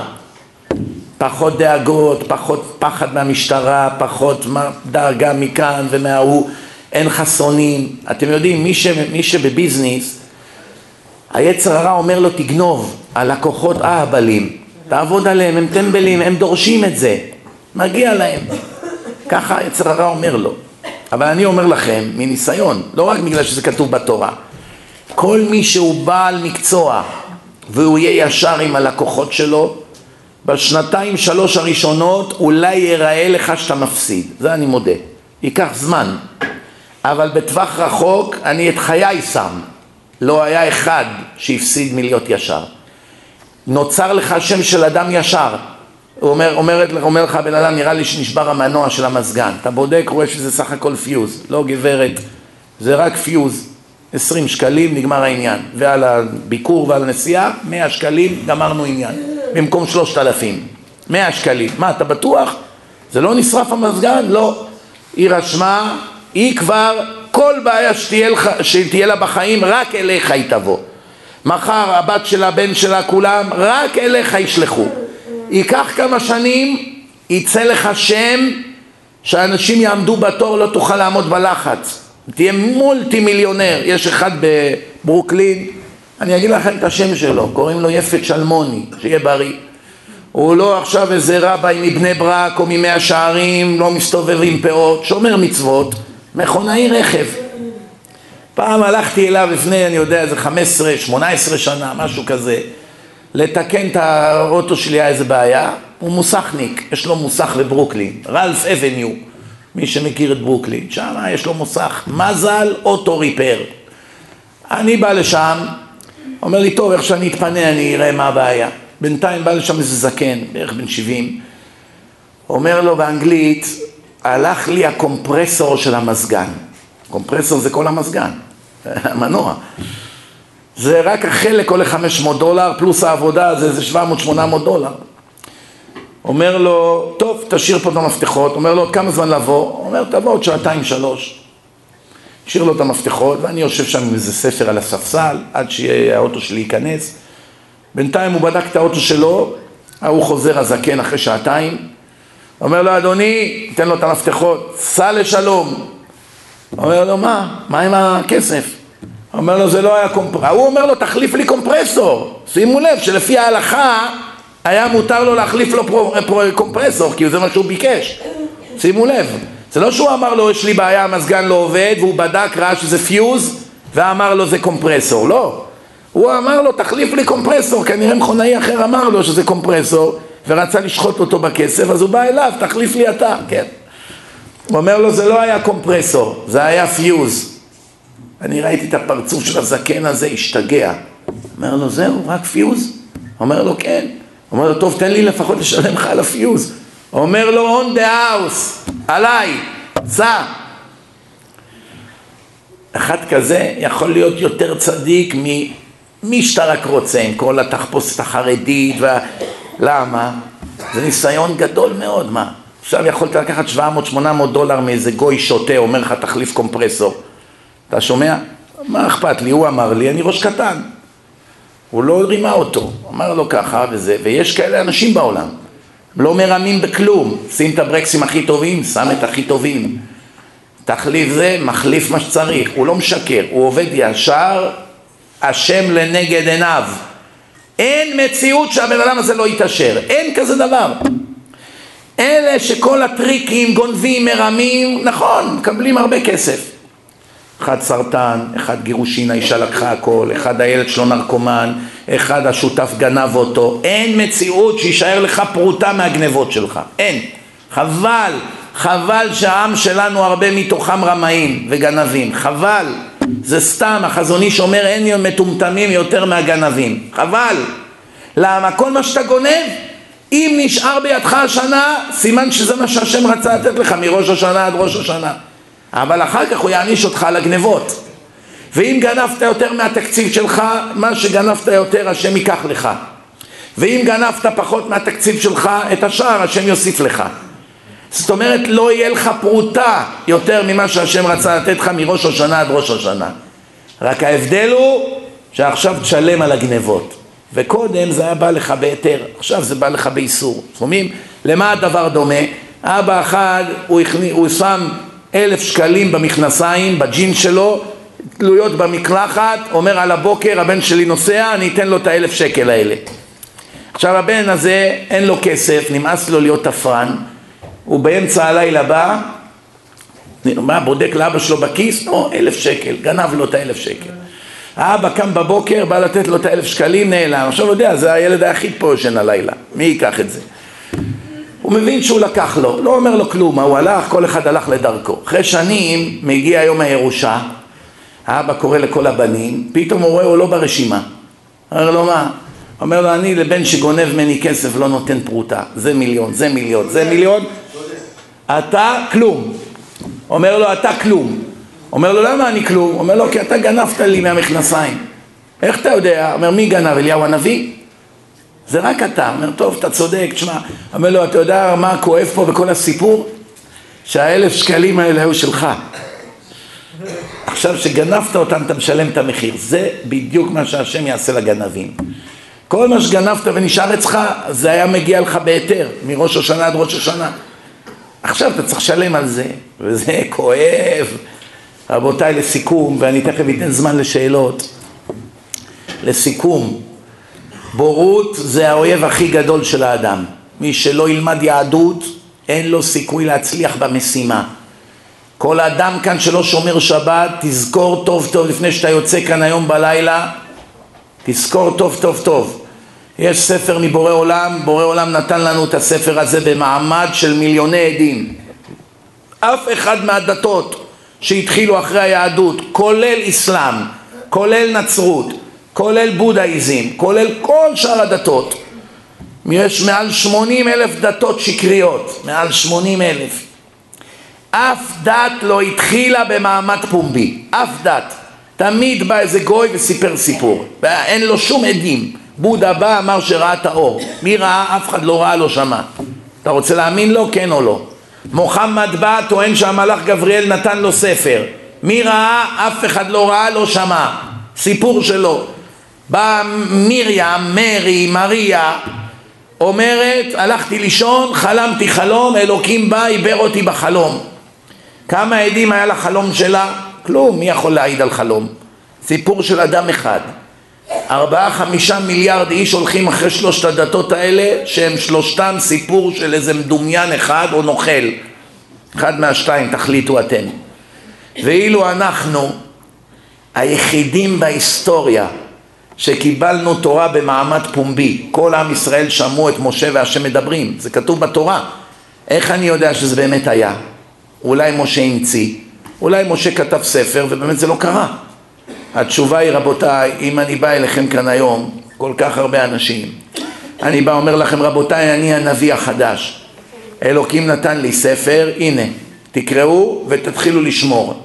אז אתם פותחים את הספר ואתם רואים שלפני שבעה שבועות יצאתם ממצרים ושהבורא שנתן לי את הספר, שאני עכשיו נותן לכם, כתוב שם שכולכם ראיתם איך בכל בית במצרים נפל מישהו ומת ברגע ושכל מצרים היה דם ושפתחתי לכם את הים ועברתם והמצרים טבעו ועכשיו יורד לכם שלג, איזה שלג? פופקורן, מן. אוכל את זה צפיחית בדבש. כל הניסים האלה כתובים בספר וכל הניסים האלה קרו לכם. ואתם פותחים עכשיו את הספר ואתם רואים שזה באמת קורה לכם וגם כתוב בספר שכולכם שמעתם אותי מדבר עם אלוקים אני יכול לבלף אתכם? אני יכול לבוא לשלושה וחצי מיליון איש, לתת להם ספר ולהגיד להם רבותיי תראו בורא עולם הרגע נתן לי את זה. ואז אתם רואים וכל העולם רואים את הקולות. משה ידבר והאלוקים יעננו בקול. וכל עם ישראל פתאום כתוב בספר שהתחילו לרעוד וביקשו ממשה תעלה להר אנחנו לא יכולים לעמוד באירוע זה יותר מדי מפחיד אותנו. ומשה ענה להם אל תדעו אל תיראו הקדוש ברוך הוא לא בא להזיק לכם זה רק הוא מנסה אתכם אם תשמרו את מצוותיו או לא כל הדיאלוג הזה זה כתוב בתורה עכשיו אם זה לא קרה היו אומרים לו מה אתה מדומיין? מה אתה נוכל? איפה היינו במצרים? איפה מצרים היה דם? איפה יורד מן מן השמיים? איפה שמענו אותך מדבר עם אלוקים? מה אתה ממציא שקרים? יש כאן מישהו ששמע את אלוקים? מספיק שאיזה אחד היה מרים את היד, אומר אני גם עומד פה ולא שמעתי את אלוקים. עוד אחד היה מרים את היד, עוד אחד היה מרים את היד, על המקום הכל היה נגמר. מי היה מסכים להפך לשומר שבת? מי היה מסכים לקחת טונות של בשר לזרוק אותו לפח? למה אוכלים בשבועות מאכלי חלב? בגלל שמשה עכשיו הביא את התורה, שבועות, חג מתן תורה, כל הבשר ומה שבישלו והכל, הכל היה טרף, הם פתאום הבינו שהם לא שחטו את זה לפי מה שכתוב כאן.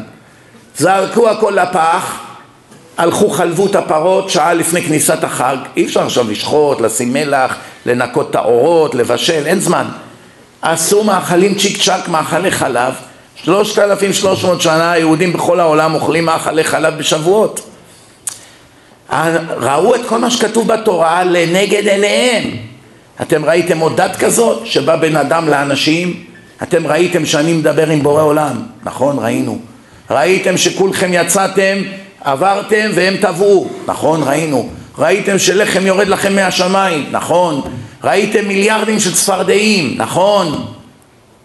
מי יכול לשכנע עם שלם שקרה לו כל הדברים האלה? אתם חושבים שהעם היה מסכים לקבל את התורה אם אחד מהפרטים בתורה שהם ראו לא היה מדויק?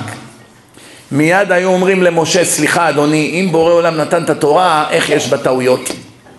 איך כתוב שבמצרים היה צפרדעים וזה באמת היה עכברים? זה לא היה צפרדעים, יש כאן טעות. אז משה היה אומר להם, נו, מה זה משנה, צפרדעים, עכברים, לא big deal. אבל בן אדם פיקח אומר, תשמע, זה לא big deal אם זה בן אדם כתב את התורה. אבל אם בורא עולם כתב, והוא כתב עכברים במקום צפרדעים, אני לא יכול לסמוך עליו. לא בתפילין, לא בשבת, לא בלהתחתן, לא בכלום. כי אם הוא מסוגל לטעות, איך אני יודע ששבת זה לא הטעות השנייה? איך אני יודע שתפילין זה לא הטעות השנייה? איך אני יודע שאם אני אהרוג עמלקי זה באמת מצווה, אולי זה רצח? איך אני יכול לסמוך עליו? אם הוא מסוגל לטעות, אני יכול לסמוך עליו? לא. אצל אלוקים אין טעויות, רבותיי, אין מציאות שאלוקים יטעה. לכן אני אומר לכם, רבותיי, כל מי שהולך עכשיו, מתכנן תכף לחזור לביתו, בבקשה לא לשכוח את מה שאני עומד להגיד עכשיו, וגם לא לכעוס. שום דבר לא בא פה ממני בדרשה הזאת, הכל זה כתוב מפורש בתורה. תדעו לכם, בפעם הבאה שאתם מתכננים לחלל שבת, לפני שאתם מדליקים אור, לפני שאתם מדליקים סיגריה, לפני שאתם מדליקים את הטלוויזיה, או את הטלפון, או את המחשב, לפני כל הדברים האלה, רק אני מתחנן אליכם, דבר אחד תעצרו דקה ותחשבו על מה שאני עכשיו אומר לכם. בתורה כתוב שהעונש של מחלל שבת יותר גרוע בהרבה מהעונש של רוצח. מי שעכשיו ייקח ילד תינוק בן שנה ויטביע אותו באמבטיה, זה רצח מתועב, אין על זה ספק שהאדם הזה לא מגיע לו לחיות בכלל, חלאת המין האנושי. מסכימים כולם? אדם שלוקח עכשיו תינוק יהודי בן שנה, מטביע אותו עכשיו באמבטיה. אדם כזה, יש מישהו כאן שרוצה להיות חבר שלו? נכון שלא? מתועב, נכון? יש מישהו שסובר שהוא לא מתועב? בתורה כתוב, לא אני כתבתי אותה, בורא עולם, שמי שעכשיו מדליק אש בשבת יותר מתועב מאותו אחד שהורג את התינוק. ומי שלא מאמין לי שיבוא אני אראה לו את זה בתורה. העונש של רוצח פחות מהעונש של מחלל שבת. רוצח ששומר שבת משלים מניין. מחלל שבת שאינו רוצח, אדם נחמד, פרופסור, הוא לא רוצח, הוא אדם ישר, נחמד, מנומס, מלומד, אבל מחלל שבת, לא משלים עניין. רוצח שומר שבת, קוברים אותו בבית קברות יהודי. מחלל שבת, החילוני הכי נחמד בעולם. צריכים לשים בינו לבין היהודים גדר, אי אפשר לקבור אותו עם יהודים. זה הרבה לא יודעים. אל תיתנו לי דוגמאות מהבתי קברות האזרחיים פה, ששם קוברים את כולם, לא עושים חשבון. אני מדבר איתכם בתי קברות שמתנהלים לפי התורה, אצל החרדים, בני ברק, ירושלים, גם מיליון דולר לא ייתנו לך קבר בין שומרי שבת. ואם בטעות קברו שם מחלל שבת, מוציאים אותו מהקבר למרות כל הביזיון והעוגמת נפש ומעבירים אותו משם. לא רק זה, אם יש מחלקה של רוצחים שהיו שומרי שבת, פעם כולם היו שומרים שבת. אז אם מישהו רצח ברגע של עצבים, אז קוברים אותו בחלקה של רוצחים. אם בטעות קברו שם מחלל שבת שהוא לא רוצח, ובא אחד מהקרובים של הרוצחים, אומרים למה קברתם אותו איתנו, עם ההורים שלי ועם ההורים שלו? מה זה? טעות. מוציאים משם את המחלל שבת ומעבירים אותו לחלקה אחרת כי זה ביזיון לרוצחים שקברו ביניהם מחלל שבת. מחלל שבת כתוב שבע פעמים בשולחן ערוך ספר החוקים של עם ישראל שלא אני כתבתי אותו. אני מזכיר לכם, אני אין לי בזה צד. מי שכועס שיכעס על השם, לא עליי. מחלל שבת שבע פעמים כתוב הרי הוא כגוי לכל דבר. אחמד, קריס, מוסטפא, זה בדיוק מה שהשם אמר. מחלל שבת, תקראו ברמב"ם, רמב"ם, רמב"ם אומר, ישמעאלי, ערבי פה בארץ, מהחמאס, נולדה לו ילדה, פטמה נולדה. הוא בא לכהן בבית המקדש, נגיד שעכשיו היה בית מקדש, והוא בא עכשיו לכהן בבית המקדש בירושלים, אומר לו, שלום הרב כהן, אני מחמוד, אשתי ילדה ילדה, קוראים לה פטמה, אני רוצה להביא כבש, להקריב קורבן תודה לאלוהים של, של העולם עשיתי את זה במסגד, עכשיו אני רוצה להביא את זה בבית המקדש. מקבלים או לא מקבלים? מקבלים קורבן תודה. אם בא עכשיו חילוני נחמד, ראש הממשלה, ראש הממשלה, נשיא המדינה, אנשים נחמדים, איך אומרים, אהובים על הקהל, בוחרים בהם, פופולריים, יש להם אלפי או מיליוני תומכים. הוא גם כן רוצה להביא עכשיו, נולדה לו ילדה, הוא גם רוצה להביא קורבן. הוא בא לכהן, בית המקדש, והוא מחלל שבת. כותב הרמב"ם, אין מקבלים קורבן מן המשומד הזה. לשון הרמב"ם. משומד. אם עכשיו מחלל שבת שחט כבש לפי כל הכללים שבתורה. כבש טהור, אין חור בריאה, הכל גלת כשר. סכין חלקה, רב אחד עמד וראה שהכל מאה אחוז. אסור לאכול מהבשר הזה, שחיטת נבלה. למה? כי הוא מחלל שבת. גוי ששחט נבלה חביבי, אי אפשר לאכול מזה. שמעתם? יהודי שמלווה ליהודי אסור לו לקחת ממנו ריבית. ראובן הלווה כסף לשמעון, אסור לו לקחת לו ריבית. אלא אם כן הוא עושה איתו היתר עסקה שזה שותפות, זה משהו אחר.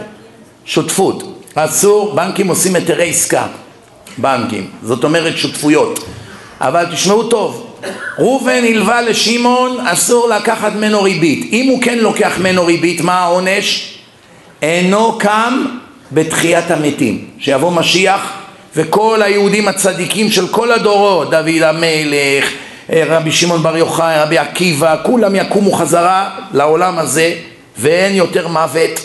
זה אחרי ביאת משיח, לתקן עולם במלכות שדי, ורבים מישני עפר יקיצו, רבים אבל לא כולם, אומרת הגמרא, רק מי שהיה צדיק, רשעים אינם קמים בתחיית המתים, ומי שהלווה בריבית לא קם בתחיית המתים, אבל אם היהודי שהוא הלווה לו כסף היה מחלל שבת, אין לו מה לדאוג, הוא נחשב בעיני השם מאה אחוז לגוי, וכתוב בתורה לגוי תשיך, נשך.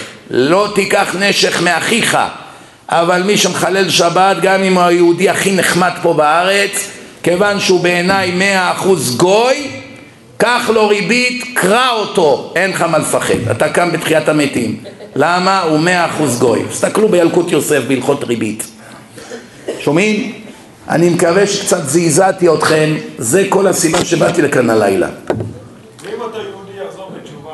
אם יחזור בתשובה מהשנייה שהוא חזר מהשנייה שהוא חזר בתשובה אי אפשר לקחת לו אגורה ריבית. מה שלקח לקח, הוא היה גוי עכשיו הוא נהיה יהודי, אסור מרגע זה ולכן אנחנו החרדים אף פעם לא מלווים לחילוני ולוקחים לו ריבית כי תמיד יש סיכוי שבמהלך ההלוואה הוא פתאום יחזור בתשובה הרבה חוזרים בתשובה ברוך השם מה עכשיו יעשה? נתת לו מאה אלף דולר, פתאום חזר לך בתשובה באמצע אומר לך, שמע כבוד הרב, אני שמעתי שאסור לקחת ריבית מיהודים. מה, לא, לא, בסדר, אתה מחלל שבת, לא, אני כבר לא מחלל שבת. שמעתי את הדיסק על השבת, מעל מיליון צפיות היה לנו. מלא פה חזרו בתשובה רק מהדיסק הזה של השבת. ראיתי את הסרט על שבת, עכשיו אני שומר שבת. אכלת אותה. לא יכול. עכשיו, טוב, תחזיר את הכסף. אין לי. קבענו לשנתיים, רק שנה עברה. ואני לשלם חודשית לא יכול, נפטר. אין לך מה לעשות. הבנת? לכן לא כדאי. חוץ מזה יש גם כמה חילונים שהם מה שנקרא תינוקות שנשבו. מה הפירוש? גידלו אותו באיזה קיבוץ, בחיים שלו הוא לא שמע מה זה שבת בכלל. הוא לא מבין בכלל, יש בורא לעולם, יש תורה, כלום הוא לא יודע. אחד כזה לא דנים אותו כגוי, כיוון שהוא ממש לא יודע כלום, בסדר, מתחשבים בו. אבל מי כאן יכול להגיד שהוא לא יודע ששבת זה יום חשוב? עצם זה שבאתם לכאן זה מעיד שכולכם יודעים ששבת זה יום קדוש. כתוב בתורה מפורש ויברך אלוקים את יום השביעי ויקדש אותו כי בו שבת מכל מלאכתו אשר ברא אלוקים לעשות. שבת זה יום קדוש. קדושים אתם כי קדוש אני. קדושים תהיו כי קדוש אני. יש לכם חיוב להיות קדושים כי אני קדוש. אתם לא גויים. הגויים יכולים לעשות כמעט הכל. יש להם רק שבע מצוות לשמור והם הולכים לגן עדן של גויים. אבל אתם עם קדוש. בנים אתם להשם אלוקיכם בכם בחרתי מכל העמים להיות לי לעם לא תלכו בחוקות הגויים אשר עשו את כל התועבות האלה ועקוץ בם הם ירדו לי מהעיניים, מה זה עקוץ? מלשון קץ ירדו לי מהעיניים למה אתה מתאמץ להיות כמותם? אתה בן של משה ואהרון, אתם בנים שלי, בנים של אברהם, יצחק ויעקב. איך אתם לא מתביישים להתנהג כגויים פה? איך שבת בשבילכם זה יום רגיל? אותי ביני וביניכם. מה, לא קראת 12 פעמים בתורה? מה אומרים בקידוש? מחזיקים ככה את הכוס? הרבה חילונים עושים את זה. פלא פלאים, איך הם לא מקשיבים מה הם אומרים. ושמרו בני ישראל את השבת לעשות את השבת לדורותם ברית עולם ברית עולם מה פירוש המילה הזאת ברית עולם? ברית נצחית ביני ובין בני ישראל אות אי לעולם זה הסימן שאתה יהודי זה הקשר שלך אליי בלי זה אתה לא שייך אליי כלום מה אני מנשק מזוזה? גם אחמד מנשק מזוזה מה אתה חושב? מה, הגויים לא מנשקים מזוזות? אתם יודעים כמה גויים קונים מזוזות ושמים בבית באמריקה? סינים שמים מזוזות. משתחווה לבודה ומנשק את המזוזה ביציאה. חסר כאלה? מה זה עושה אותך יהודי? רבותיי, המילה שבת זה ראשי תיבות שבת ברית תפילין. אלה שלושת האותות שבורא עולם קראתי עם עם ישראל. אות. בשאר המצוות לא כתוב אותי ביני וביניכם. שבת כתוב אות תפילין והיה לאות על ידיך וברית מילה והיה לאות בבשר עורלתכם אות אחד בגוף אות אחד כנגד הלב והמוח, שהנשמה היא במוח והלב זה המקום של היצר הרע, ואות אחד של כל העולם, שזה שבת. יהודי ששומר שבת הוא בעצם נהפך לקדוש ברוך הוא קטן ליום אחד. כמו שהקדוש ברוך הוא שבת ביום השביעי, היהודי הזה שובת ביום השביעי ומלמד את העולם שהקדוש ברוך הוא ברא את העולם פה בשבעה ימים וביום השביעי הוא נח שישה ימים ובשביעי שבת ויהי נפש ומי שמחלל את השבת מחללי המות יומת עושה את השבת יום חול. מה זה מחלל? הופך את היום הקדוש ליום שאינו קדוש. מחלליה מות יומת ונכרתה הנפש. ההיא מישראל אני כורת את הנשמה שלו מהעם שלי לנצח. אם בן אדם היה יודע כמה סבל הוא יסבול על זה שהוא מחלל שבת בעד מיליארד דולר לפעם אחת הוא לא היה מדליק סיגריה מיליארד דולר מזומן הוא לא היה מסכים להדליק שהוא היה מבין מה היה הסוף שלו זה הבעיה פה, אף אחד לא מדבר, כולם פוחדים לדבר הרבנים בטלוויזיה פוחדים לדבר, הרבנים פה קוראים להם לחקירות, איך אמר לי הרב פנגר, יש לך מזל שאתה חי באמריקה. אמרתי לו למה? הוא אומר לי אם היית אומר את מה שאתה אומר פה בלוס אנג'לס או בניו יורק בארץ, כבר היו מבקרים אותך השב"כ כל שבועיים. אי אפשר לדבר, לא נותנים לדבר. אתה היית מדבר נגד מצעד התועבה, ישר מבקרים אותך. יש פה איזה בחור, שי מחולון, הוא ארגן את האירוע של כל הרבנים הוא כתב אוי לבושה, בושה וחרפה, עולים לעיר עכו, משהו בסגנון, על מצעד התועבה, תוך שעה באו אליו שוטרים, לקחו לו את המחשבים, את הטלפונים, גיסטאפו. חס וחלילה שלא תדבר נגד הגאים, הסוטים. חס וחלילה. אולי מישהו ישלח את ידו בהם. על זה הם דואגים. אבל אם יקללו את הרבנים ואת החרדים יום ולילה באינטרנט, פעם שמעתם ששוטר בא לאיזה שונא דת לבקר אותו, שהוא מקלל את גדולי הדור? זה עוד לא קרה. אבל מישהו שקילל איזה פושע שמורד בהשם ונגד כל חוקי הטבע, אני אמרתי לסוטים, אני לא מבין על מה אתם כועסים. בלי קשר לדת מה שאתם עושים זה פשע. גם אם לא היה תורה, נגיד שלא הייתה תורה. בן אדם נולד בעולם, בלי דת, בלי דת. הוא רואה שהעולם הזה מסודר, חמצן, מים, כל מה שצריך. הוא רואה שיש לעולם הזה בורא, רואה, כולם רואים שיש לעולם הזה, מישהו ברא את העולם, העולם הזה מסודר. אותו זה שברא את העולם יצר מערכת, זכר ונקבה, שמתאימים אחד לשני בול, מאה אחוז. באיברים, בפסיכולוגיה, יש להם יכולת להוריד נשמות לעולם הזה. כל טיפש מבין את זה. המערכת לא נבראתה שיהיה זכר עם זכר או נקבה עם נקבה, זה נגד, נגד רצון הבורא, בלי קשר לדת. עזוב עכשיו תורה, עזוב רבנים, עזוב דרשות, עזוב כלום. סתם עכשיו אתה בר דעת, סתם אתה חי ב... לא יודע, בסין, באיזה מקום של עובדי אלילים. עכשיו אתה רואה עולם, מישהו ברא את העולם, כן, מישהו ברא את האדם, כן, מישהו מחיה את האדם, כן. בחר, ברא, זכר ונקבה, וככה העולם צריך להתנהל, כן חתונה, לא חתונה, זה לא משנה כרגע, אבל איך מביאים ילדים, איך מקיימים יחסים? זכר ונקבה, ככה הבורא רצה, מה אתה מורד בבורא? בלי קשר לדת. גם אצל הבעלי חיים זה זכר ונקבה. גם אצל הבעלי חיים, כל העולם, יש שני מיליון סוגי בעלי חיים, כולם זכר ונקבה. זאת אומרת, ברגע שבן אדם בא והוא יש לו נטיות שונות מחוקי הטבע, מה הוא צריך להבין? אצלי יש סטייה, צריך לטפל בה. יש לי סוג של מחלת נפש, זה לא בושה לומר, רק היום זה נהיה כבוד.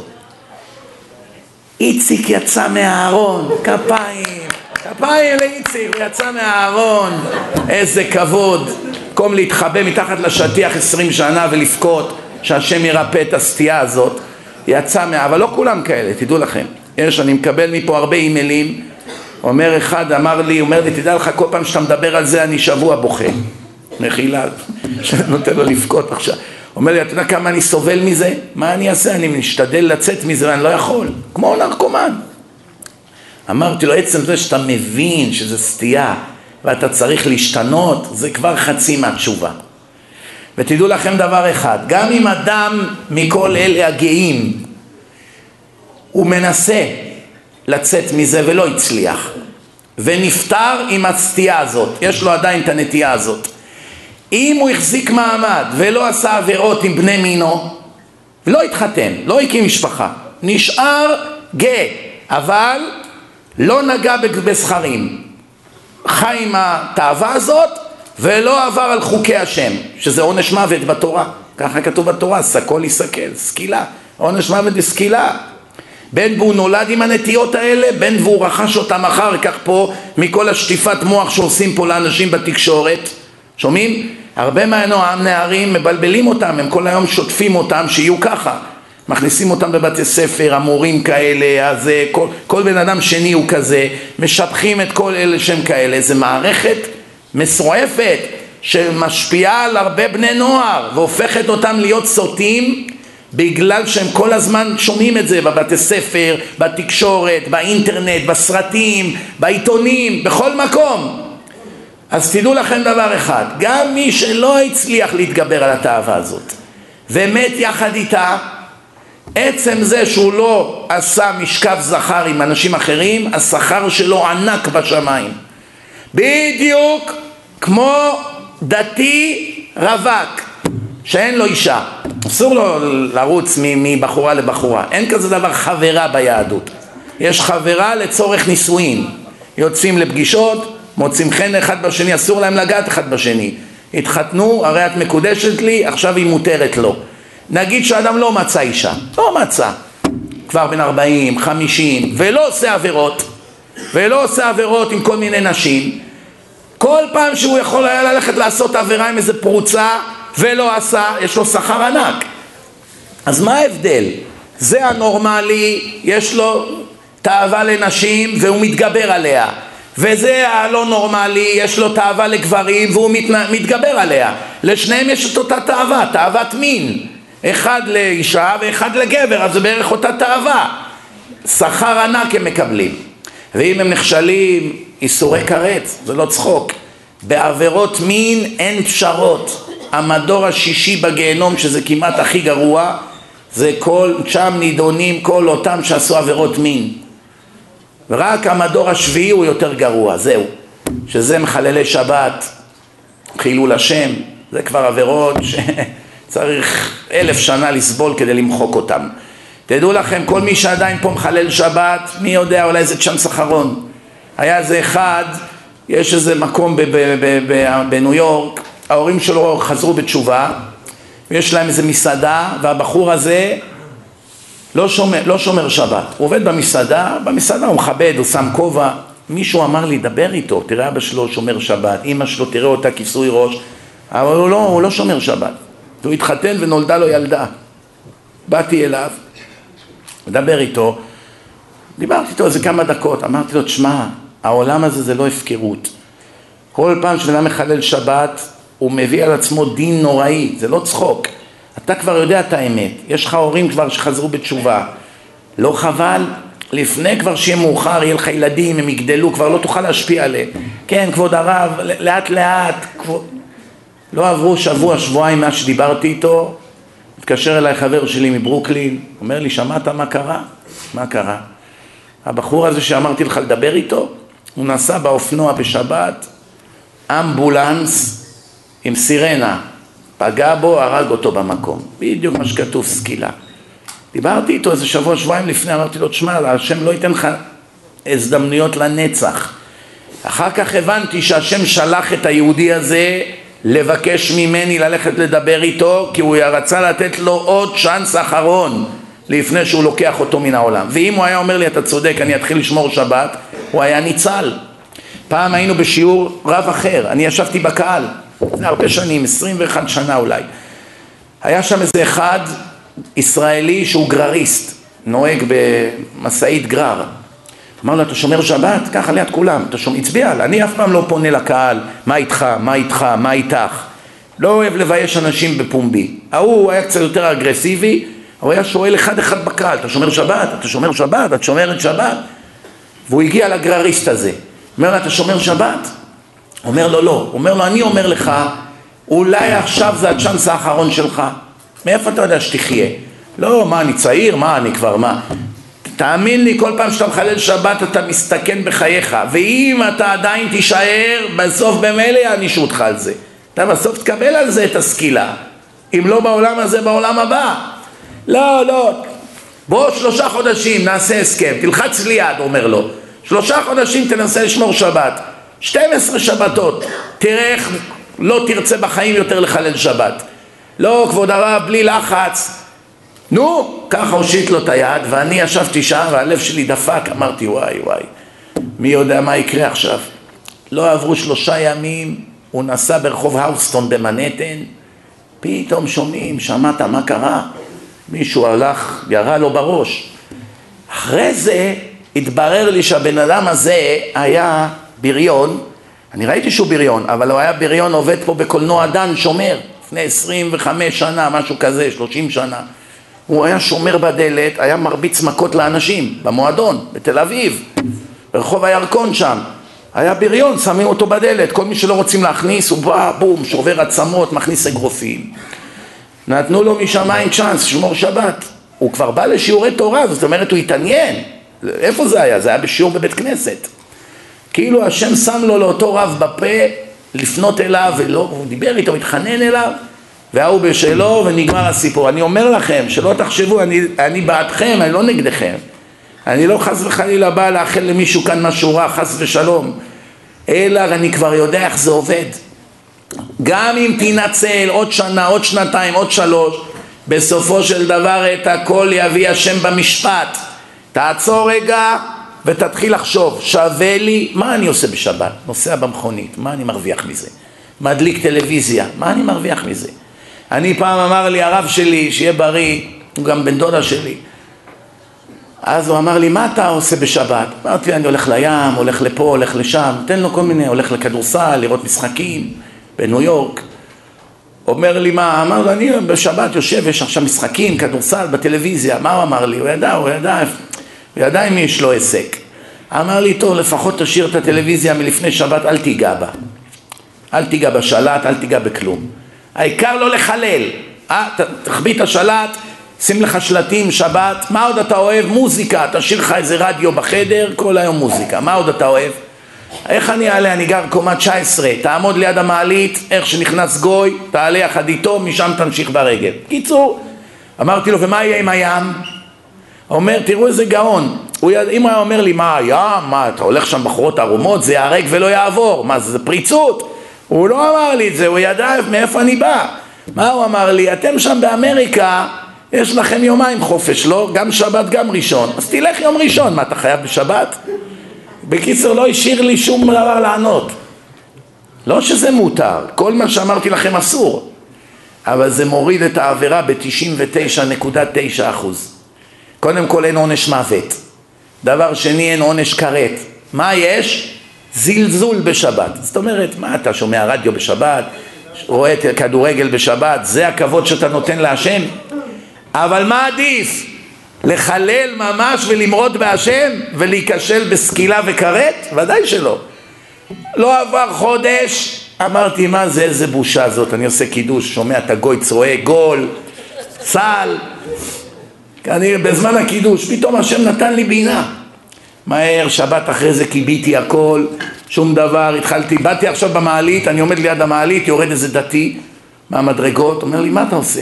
אני אומר לו, אני עולה. אומר, אני אומר, איך אתה עולה? שבת. אני אומר לו, אני מחכה שיבוא גוי. הוא אומר לי, בחוץ, אני, אני זקן כמוני, עולה במדרגות, צעיר כמוך מחכה לגוי? אני אומר לו, אני קומה 19, אומר, אז מה יש? זה קצת כושר. למען השם. כבר לא היה נעים לי ממנו.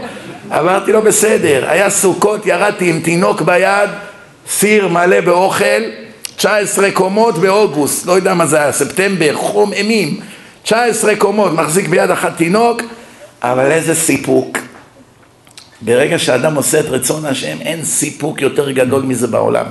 אדם שחי בשקר לעולם לא יהיה מאושר. לעולם לא ייתכן שאדם מורד בבוראו ויהיה מאושר. לעולם. לא כדורים יעזרו לו, לא פסיכולוגים, שום דבר. רק התורה, פיקודי השם ישרים משמחי לב. ברגע שאתה נכנס לתורה אתה מתחיל ללמוד פרשה, זה... הנשמה שלך מתעוררת לחיים. פתאום העולם אחרת. כאן יש לי כל כך הרבה אלפי אימיילים של אנשים שחזרו בתשובה והם כותבים כולם אותו דבר.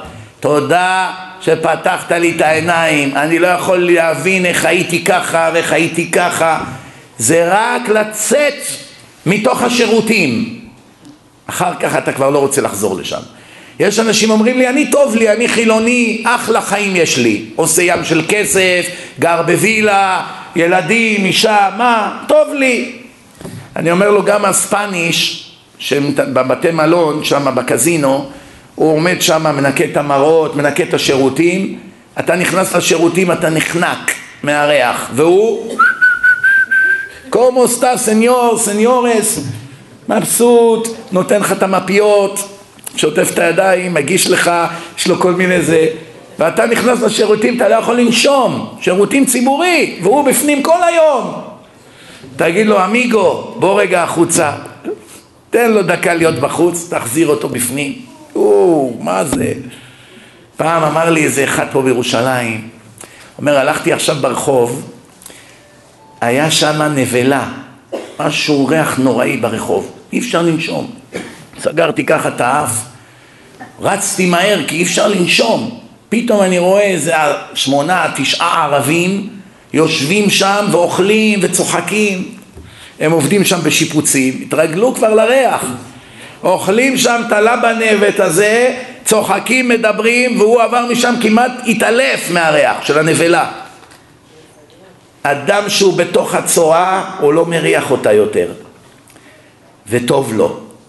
רק כשאתה מוציא אותו משם, עכשיו תרצה להחזיר אותו לשם, הוא בא לו להקיא.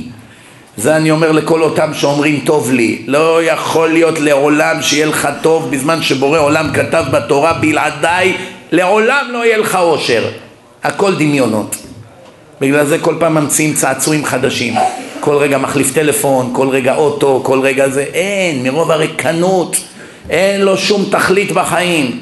אני רוצה לתת כמה דקות לשאלות בכל נושא, לא רק על מה שדיברנו, זה ההזדמנות עכשיו, בבקשה. יש כאן, בבקשה, כן.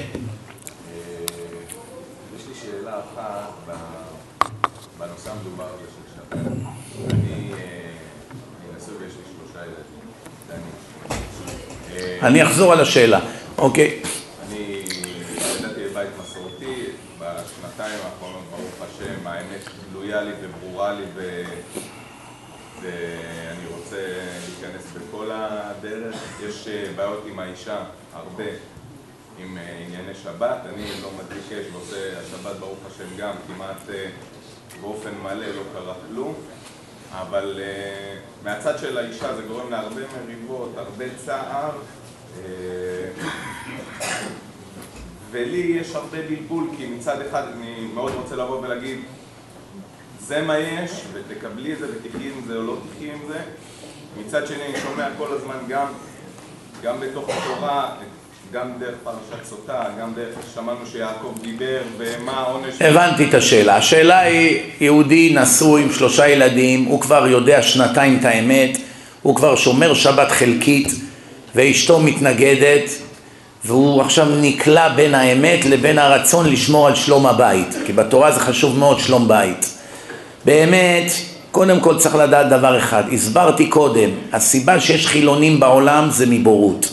אולי הם יודעים הכל, דבר אחד הם לא יודעים זה תורה, הם לא יודעים יהדות. כל מה שעליך לעשות זה לגרום שאשתך תסתכל רק בסרט אחד. יש לי סרט באינטרנט, נקרא תורה ומדע, או תכלית החיים, אחד משני הסרטים האלה. אם היא לא מסכימה לצפות בזה, תקנה לה איזה מתנה שהיא חולמת עליה, לא יודע מה, תן לה כסף, מה שלא יהיה שווה לך. אחרי שהיא תראה את הסרט הזה, הכל יהיה ברור לה כשמש.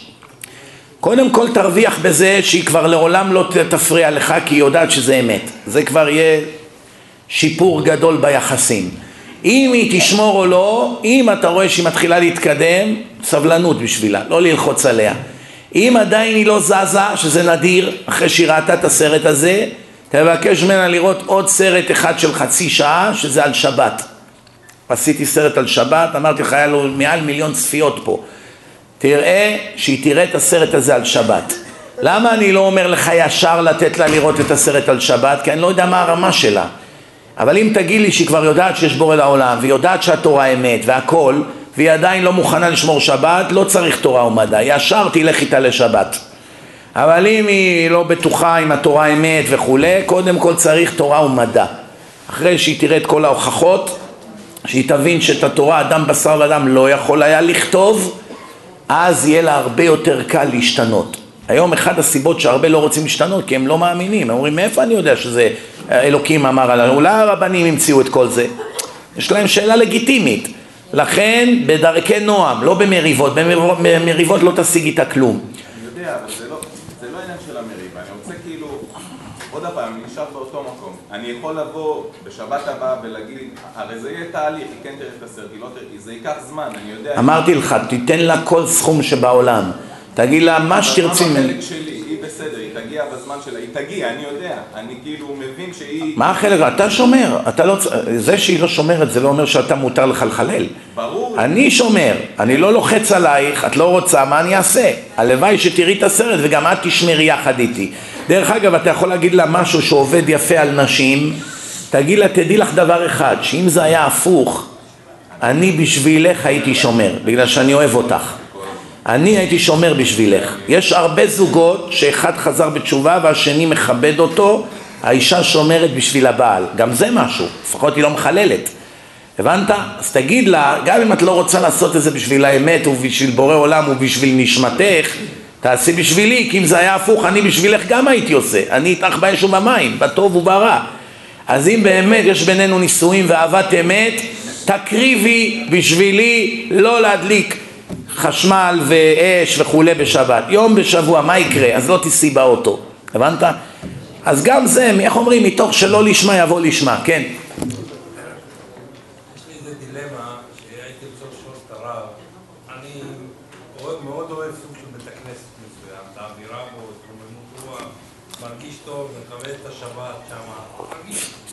מתחבר לתפילה. אבל יש מישהו שעולה, שראיתי אותו בפרהסיה, מחלל שבת, הוא עולה בתור שליח ציבור. מה עליי לעשות במקרה כזה? אי אפשר להתפלל במקום שהשליח ציבור מחלל שבת, התפילות לא מתקבלות.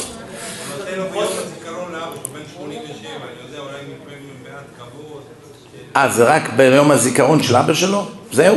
כן.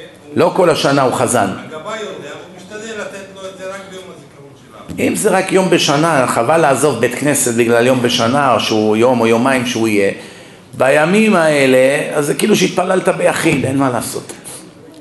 אבל אם באמת שאר הדברים בבית הכנסת הם בסדר, ואתה מתרומם שם מבחינה רוחנית, לא עוזבים בית כנסת רק בגלל דבר כזה. אבל אם זה חזן קבוע, שכל הזמן הוא מתפלל שם והוא מחלל שבת, או הילדים שלו בבית ספר חילוני, ואשתו מסתובבת פרוצה ברחובות, התפילות של הבן אדם הזה לא מתקבלות. הבנת? אחד ששם את הילדים שלהם לרצוח להם את הנשמה בבית ספר א' ד' גורדון, השפן קיבל נזלת, איך בדיוק הוא ייצג את הציבור מול בורא עולם? איזה מין עורך דין זה? אם העורך דין בעצמו רוצח, הוא יעזור לרוצח להינצל מיום הדין? אם יודעים עליו בעצמו שהוא כזה? עורך דין צריך להיות אדם הגון וישר שהשופטים מכבדים אותו ולכן שליח ציבור זה עורך דין, הוא מביא את התפילה לפני השם, כן? אז לכן צריכים גם להגיד לגבאי הזה שהוא עובר עבירה בזה שהוא נותן לו שהוא יגיד קדיש עם הציבור, הוא לא צריך להיות שליח ציבור. דרך אגב, זו טעות רווחת בציבור. כל אחד חושב שביום האזכרה של אבא שלו מצווה להיות שליח ציבור, זה לא נכון, זה טעות. הארי הקדוש שגילה לנו הכל על נשמות, נתן רשימה מה מועיל לנשמות של האבא. וברשימה לא כתוב שלהיות שליח ציבור מועיל לאבא. זה אחר כך, זה יותר בא מהאשכנזים. אבל הארי, שהוא היה מומחה מספר אחד בהיסטוריה לנשמות, ברשימה של דברים שמועילים לנשמה לא כתוב להיות שליח ציבור. לכן תגיד לגבאי אין שום עניין לתת לו שהוא יגיד קדיש עם היתומים. הרי כולם בסוף לפני עלינו לשבח אומרים קדיש. שיגיד קדיש, זהו זה. לא חייב לתת לו הגבאי, כן?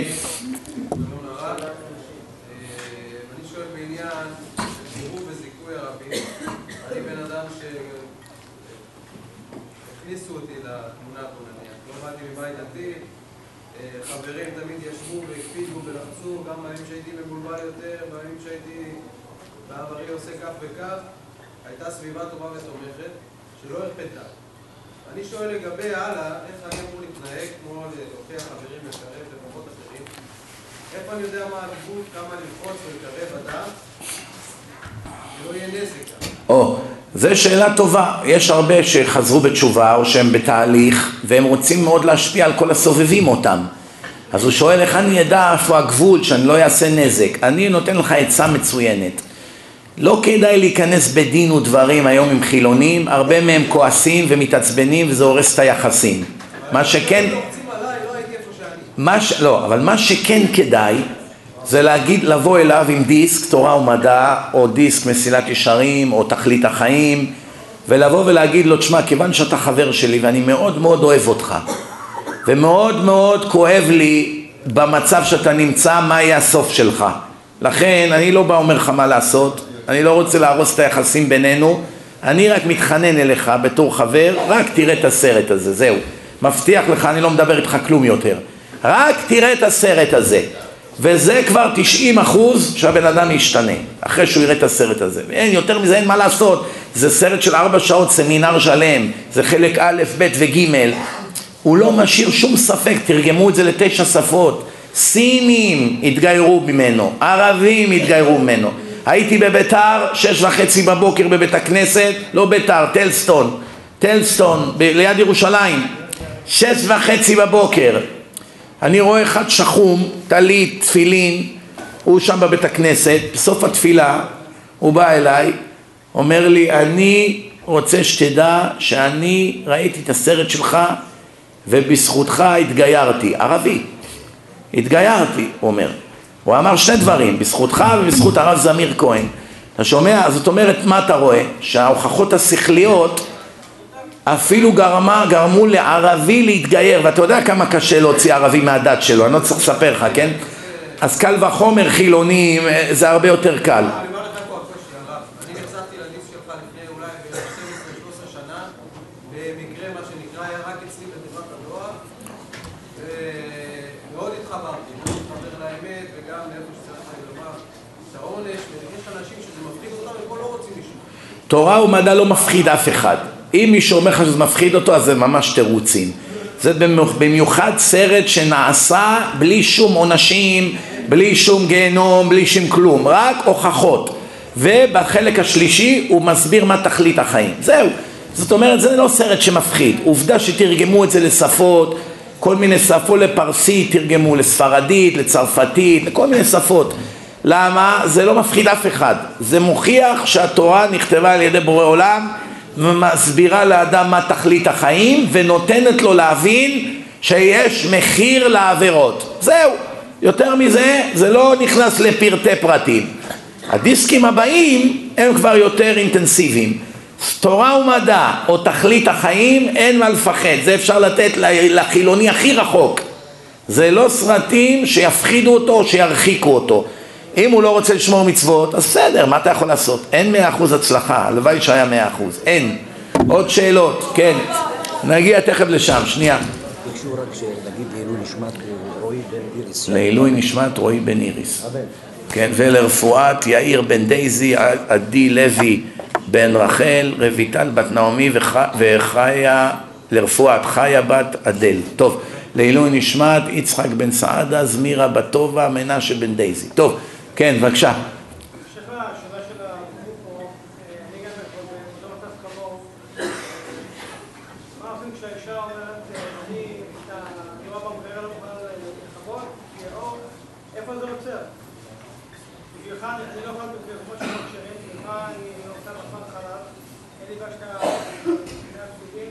תגיד לה, מה, אם יש אור במטבח, מה את צריכה אור בתוך המקרר? מה, היא לא רואה בלי האור הזה? עניין של עיקרון. תן לה לצפות בסרט שלי על שבת. תגיד לה, את יודעת מה, אני לא אומר לך יותר על האור במקרר, אני אעשה איתך הסכם. תצפי בסרט הזה, תביני מה זה שבת, אחרי זה תעשי מה שאת רוצה בשבת. אתה אנוס, אתה לא תפתח את המקרר, היא תפתח, העוון עליה.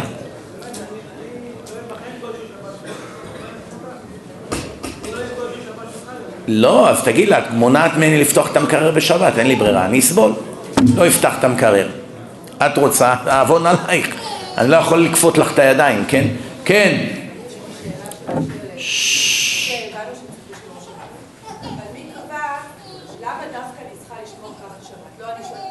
כן, כן. רוצה... או, הבנתי את השאלה. יש אה, בחורה ששואלת, אני מבינה שבתורה כתוב שצריכים לשמור שבת, הבנתי. אבל מי אמר שככה צריכים לשמור שבת? כתוב שבת ויהי נפש, אז אני גם רוצה לנפוש בחוף הים, לנסוע עם המכונית, לטייל, לפארקים, על האש קצת, כן? הבנו את השאלה. התשובה היא, אותו אחד ששואלת, מה היא חושבת, שאנשים בשר ודם יום אחד החליטו לעשות מערכת של גזרות, איך לענות את עצמנו ולהגביל את עצמנו סתם, או שזה בא מאיזשהו, מאיזשהו מקום. התשובה לשאלה הזאת היא ככה, בתורה כתוב שהשם אמר למשה איך בונים את המשכן. משכן זה בית מקדש נייד, שמעבירים אותו ממקום למקום בזמן שבני ישראל היו נודדים במדבר. במשכן היו שלושים ותשע מלאכות שהיו נוהגים לעשות. כותבים, מרתיחים מים, תופרים, כל מיני דברים כאלה. התורה אמרה שהשם אמר למשה כל זה בשבת אסור לעשות. תגיד לעם בשבת אסור לעשות את המלאכות האלה של המשכן עד יום ראשון. כל השבוע עובדים, היום שבת אסור לתפור, אסור לכתוב, אסור לבשל, אסור לאפות, כל הדברים שהיו עושים במלאכת המשכן, פסוק מפורש, השם אמר למשה, זה לא דוחה שבת. זהו. אנחנו לא ישבנו והמצאנו שאסור להדליק אש, כתוב בתורה לא תבערו אש בכל מושבותיכם ביום השבת. ברגע שאדם מניע מכונית זה כמו מיליון סיגריות. מכונית, הנאה של מכונית בשבת, מנוע, נפח מנוע גדול, ים של דלק בפנים, טונות של אש שגורמות ללחץ ומזיזים את הבוכנות, יש שם מערך מיליון סיגריות, מה זה סיגריה? זה אש קטנטנה, זה כלום. מיליון סיגריות, כל לחיצה על הגז זה הבהרה חדשה. בתורה כתוב לא תבערו אש בכל מושבותיכם, בכל העולם ביום השבת. והתורה היא לעולם לא משתנה. לכן אם התורה אומרת שאסור לבאר אש עד סוף כל הדורות אסור לבאר אש הטענה היא לגבי המודרניזציה, שהיום לא לא קשה להעביר אש, זאת אומרת, זה קצת... לא, אז הנה אני אתן לך זה, הרבה חילונים חושבים פעם היה קשה מאוד להדליק אש. היו צריכים להביא שני אבנים, שעתיים לשפשף, אולי יצא איזה ניצוץ שייתפס עכשיו בשמן והנה שעתיים להזיע כדי להדליק אש. זה גם כן בורות. בורות, לא טיפשות, בורות. למה? פעם לא היה חשמל. איך היו רואים מה לעשות בבית? לא היה אורות. היה כוכים בתוך הקירות, כוכים והיו שמים שם פחים מלאים בשמן עם פתיליות. וזה היה האור בקירות היה מדפים שחופרים בתוך הארטית והיה כל הזמן היה אש. כל השבוע, כל החודש, כל השנה תמיד היה אש קיימת. ובשבת לקחת מהאש הזאת להדליק את האש שלידה שזה לוקח בדיוק שנייה אסור לעשות בשבת. זה לא שייך לעבודה זה לא שייך למלאכה קשה זה לא שייך להזיע זה לא שייך לכלום. התורה אמרה מלאכת מחשבת אסרה התורה. לא מלאכה קשה. למשל השולחן הארוך הזה נגיד שבאים לי אורחים בשבת ונגיד שהבית הוא עשר קומות ועכשיו אין לי מספיק שולחנות, הבית מלא באורחים, חלק אני שולח לקומה ראשונה, חלק לקומה שנייה, חלק לקומה שלישית, אז אנחנו גמרנו פה, עכשיו אני צריך להרים את השולחן על הגב, לעלות לקומה שלישית, שם שם את השולחן, אחרי שעה עולה לקומה עשירית, מוריד לקומה שביעית, כל ה... אין לי שולחנות, על הגב, כל השבת אני מזיע, רץ, מלצר, מגיש, מנקה, שוטף כלים, לא חיללתי שבת. לחיצה אחת על המנורה הדלקתי אור, חיללתי שבת. זה לא שייך לעבודה קשה. אתה יכול לעבוד עבודת פרך בשבת, לא חיללת שבת. אתה יכול להזיז כמה אצבעות, חיללת שבת והנשמה שלך נקרטת לעד ולעולמי עולמים. זה לא שייך לעבודה קשה. שבת לא ניתנה בשביל לנוח פיזית. גם מלך שכל היום רובץ במיטה חייב לנוח בשבת מבחינה רוחנית. זה לא שייך בכלל לפיזי. זה כדרך אגב גם מנוחה פיזית, אבל זה לא הסיבה. גם אדם שהוא מיליארדר, הוא לא עובד בכלל, הכל רק נותן פקודות. אחד כמו דונלד טראמפ, מה הוא עובד? הוא אומר לך תעשה ככה, תעשה ככה, זהו. הוא לא עובד בעצמו, הולך, יש לו עסקים, מלונות, הוא רק מחלק הוראות. אם הוא היה יהודי, היה צריך לשמור שבת, זה לא שייך לעבודה קשה. שבת, אות היא ביני וביניכם מלאכת מחשבת, יצירה. דבר שמתחיל במוח ועובר למעשה, זה יצירה, והשם אמר ליהודים, אסור לכם ליצור בשבת, כי אני בעצמי לא, לא יצרתי. וזה כל הסיפור. ולכן אותם אלה שחושבים שהם יודעים יותר טוב מהרמב"ם או מהגאון מווילנה, הגיע הזמן לבטל את עצמכם, לא למדתם מעולם יהדות, לא למדתם תורה, יושבים בעולם אנשים שלמדו תשעים או מאה שנה רצוף מסביב לשעון, תתבטלו לאותם אנשים. כמו שאני הולך לרופא אני מתבטל אליו כי אני יודע שאני לא רופא והוא כן, כמו שאני הולך לרואה חשבון ואני מתבטל אליו כי הוא יודע את חוקי המדינה במיסים, כמו שאני מתבטל לכל מיני אנשים שזה המקצוע שלהם, ככה הגיע הזמן שהחילונים יורידו את האגו שלהם ויתבטלו לרבנים שלומדים חמישים, שישים, שבעים, מאה שנה מהבוקר עד הלילה אלפי ספרים ויודעים כל דין ומסתמכים על גדולי עולם כגון הרמב"ם וכל התנאים הקדושים ומה ששומרים היום זה בדיוק מה שהשם רצה שלא יהיו לכם אשליות. אף אחד מהחרדים לא נהנה לענות את עצמו ולהמציא גזרות. להפך הרב עובדיה יוסף זצ"ל בעצמו כותב כוח דהתרא עדיף. פוסק צריך לעשות הכל כדי למצוא איך להתיר לא, לא, לא איך לאסור. כי גם ככה התורה אומרת לא דייך מה שהתורה אסרה שאתה רוצה עוד לאסור דברים אחרים. זה עבירה לאסור סתם דברים אם רב אומר לבן אדם סתם אסור זה עבירה. מה אתה אומר לו אסור? השם אמר מותר. בווידוי של יום כיפור את יודעת מה אומרים? אומרים את אשר התרת אסרתי מכים על הלב. מה שאתה אמרת מותר לפעמים אני מבורות חשבתי שאסור מישהו שאל אותי אמרתי לו אסור. ובאמת זה היה מותר אני מבקש על זה סליחה. מה יש? אז מקסימום הוא היה יותר פנאט. מה קרה? חייבים לעשות בדיוק מה שהשם אמר. הבנתם? לכן תדעו לכם מה ששומרים שבת היום החרדים זה בדיוק מה שצריך כמו כל דבר אחר שאתה מתבטא לרופא ולעורך דין ולכל אחד שמבין בתחום שלו, תתבטא לרב שלך, תשאל אותו מה לעשות, מה שאומר לך תשמע בקולו. לכן כתוב, עשה לך רב וצא מהספק. למה? אתה לא למדת את כל התורה. תלך לאדם שלמד, שהוא יגיד לך מה מותר ומה אסור. למה דווקא כשזה מגיע לדת כולם מורדים? אף אחד לא מורד בעורך דין, אף אחד לא מורד ברואה חשבון, אף אחד לא מורד ברופא, אף אחד לא מורד במנתח, אף אחד לא מורד ברמטכ"ל שאומר מה צריכים לעשות בשדה הקרב, רק כשזה מגיע לדת כל אחד חושב שהוא יודע יותר טוב מהרבנים. למה? יש פה יצר הרע, אתם לא רואים? תבטל את זה. כבוד הרב, מה לעשות? כך וכך. לא נראה לי, לא נורא, תסמוך עליי, אני יודע מה אני אומר. אל תעשה. זהו, מה יש? מה, מה כל כך קשה? עוד שאלות? כן.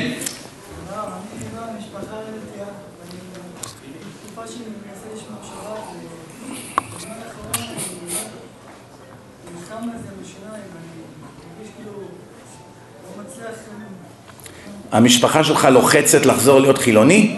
מה?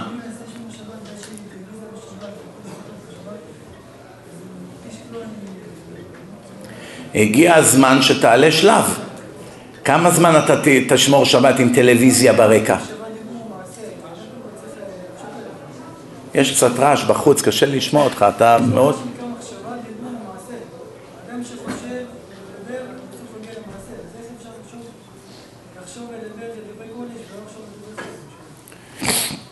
הלוואי שהבעיות שלך היחידות בחיים יהיו שבשבת אתה חושב על דברי חול. אם זה הבעיה היחידה שלך, אין לי אפילו מה לענות לך, מצבך טוב מאוד. לא, אני, אני לא צוחק. אם כל העוון שלך זה שבשבת אתה חושב קצת אולי על העבודה, מה יהיה יום שני, יום שלישי, בעזרת השם גם מזה תצא. אבל מצבך טוב מאוד. אני עכשיו מדבר על אלה שמצבם אנוש פה. כן. כל דבר נפתר על ידי לימוד, תזכור. לומדים אינטנסיבי בנושא ומשתפרים. כן, שם בסוף. יפה. תודה שהזכרת לנו שמחר צום. זהו? כפיים. אשריך. כן, אתה. איך יותר נכון לתפוס את הקדוש ברוך הוא? מצד אחד הקבלה מתארת אותו כאור אלוקי, כ- כמשהו פיזי כזה, שאתה צריך להיות כלי, לקבל את האור. מצד שני, התורה שאנחנו מכירים אה, מענישה אותו באלף, כן. אין סתירה. הקדוש ברוך הוא זה אור גדול מבחינה רוחנית, ואותו אור גדול הוא מתנהג עם בני האדם כדרך אדם אל אדם, כמו שהרמב"ם כותב, שכתוב בתורה יד השם, חרון אפו של השם, כל מיני ביטויים שמתאימים לבני אדם, כמו שאתה אומר, האנשה באלף. הסיבה לזה הרמב"ם כותב כי אם השם היה מדבר איתנו בשפה רוחנית מאה אחוז אף אחד לא היה מבין. זה כמו לדבר בשפה אחרת. הוא חייב לדבר איתנו בשפה שנבין. ומה אנחנו מבינים? חרון אף מבינים. יד מכה בגויים שבאו להרוג את, את היהודים אנחנו מבינים. איתתי ידי על הים מבינים. אבל זה כל זה רק כמו שהוא אמר מטאפורה כדי שאנשים יבינו באמת למה השם מתכוון אבל במציאות כולנו יודעים שהשם אין לו דמות והוא הוא אור גדול, אור עד אינסוף וכולי וכולי אז זה, לא, אין סתירה בזה, יודעים את זה, רק אין לנו הבנה בזה גם המקובלים, מה אתה חושב שהם מבינים מי זה השם? הם, זה, זה רק, הם מבינים קצת יותר מהעם, אבל הם לא מצליחים להגיע ל, להשגה באמת מי זה השם, כן. אדם שעומד בניסיונות, במציאות, ניסיונות של עריות לדוגמה, ובחלום שהוא חולם, הוא נופל בניסיונות. כן. אדם שמוציא זרע לבטלה בחלום זה נקרא קרי לילה, מקרה לילה. זה בדרך כלל קורה משתי סיבות. סיבה אחת שהוא חושב במשך היום הרהורים לא נקיים על בחורות או מסתכל עליהם או באינטרנט אז ממילא מצטבר אצלו הרבה זרע ואז זה יוצא בחלום כי כתוב בראשית חוכמה שבגלל שהוא מסתכל במשך היום על נשים אז יש איזה מלאך איזה, שהוא בא בדמות אישה, כל פעם הוא מתחפש לאישה אחרת והוא בא לו בחלום וגורם לו להוציא זרע. זה בדרך כלל עונש, מידה כנגד מידה על זה שהוא לא שומר על העיניים. אבל יש לזה עוד סיבה. לפעמים אדם אוכל הרבה חריף, הרבה שום והרבה בצל, דברים שמרתיחים את חום הגוף והוא שוכב על הבטן ואז כל ההתחככויות עם כל החום של הגוף ועוד תקופה שהוא לא היה עם אישה כל זה גורם לזה שיוצא זרע בזמן החלום. ודאי שזה הרבה פחות חמור שבזמן שינה מאשר שאדם מנאף בזמן שהוא ער, זה אין שאלה בכלל. אבל מי שבאמת שומר הרבה על העיניים, תראה שביום אחד זה עוזב אותו לשנים רבות. כבר אין לו את זה יותר בכלל. זה הכל הולך אחרי המחשבות של היום. תדע את זה. לגויים יש תחיית המתים? ודאי. הגויים יש להם עולם הבא, יש להם גן עדן וגם תחיית המתים. אם הם היו צדיקים, כן. גוי צדיק עדיף על יהודי רשע, תדע את זה. יהודי רשע אין לו חלק לעולם הבא, מחלל שבת אין לו חלק, הרי הוא כגוי. יש גויים צדיקים כמו איוב, איוב היה נביא, שם אהב אותו מאוד, דיבר איתו וזה, הוא היה גוי, כתוב בגמרא גוי שלמד תורה, הכוונה תורה שקשורה לעצמו, הוא ככהן גדול בבית המקדש. הגמרא אומרת, יש כמה מלכים שאין להם חלק לעולם הבא, ירובעם בן נבט, כל מיני כאלה, והגמרא בסוף אומרת, גם בלעם. אז הגמרא שואלת, מה בלעם? בלעם הוא גוי. אז הגמרא אומרת, מכאן ראיה שלגויים צדיקים כן יש, כן יש אה, עולם הבא, רק בלעם היה רשע, הוא איבד את העולם הבא שלו. אבל שאר גויים, אם הם צדיקים, יש להם, אין, אין אפליה. וגם הגויים האלה יכולים גם להתגייר ולהיות במדרגה של יהודים. בלעם בעצמו אמר, תמות, תמות נפשי מות ישרים ותהי אחריתי כמוהו. בלעם אמר בנבואה שלו, אני רוצה למות כמו היהודים, מות ישרים זה היהודים, הוא מדבר על עם ישראל. ושהסוף שלי יהיה כמו עם ישראל, איפה שהם הולכים, לא איפה שהגויים הולכים. רק בלעם לא רצה לחיות כיהודי. הוא רצה להיות רשע, לעשות הפקרות, כל מה שבא לו, אבל רוצה למות כיהודי וללכת לגן עדן של היהודים. זה אי אפשר. כל, יהוד, כל ישראל יש לו חלק לעולם הבא, אבל מה המשנה ממשיכה? ואלו שאין להם חלק לעולם הבא. ומתחילה להעביר יש אחד שאומר התורה לא מהשם, תורה שבעל פה לא מהשם, אין תחיית המתים, לא יהיה משיח, משה בדאי, משה הוסיף קטעים לתורה, או שעושה עבירות ביד רמה בפרהסיה, כל אלה מאבדים את החלק שלהם לעולם הבא. הם נולדו עם כרטיס, אבל על הכרטיס כתובים תנאים. ואם אתה לא מקיים את התנאים, לא מכניסים אותך להופעה. ככה זה עובד. עוד שאלות? כן? השתדלות הפרנסה. כן. מה ההבדל, איפה.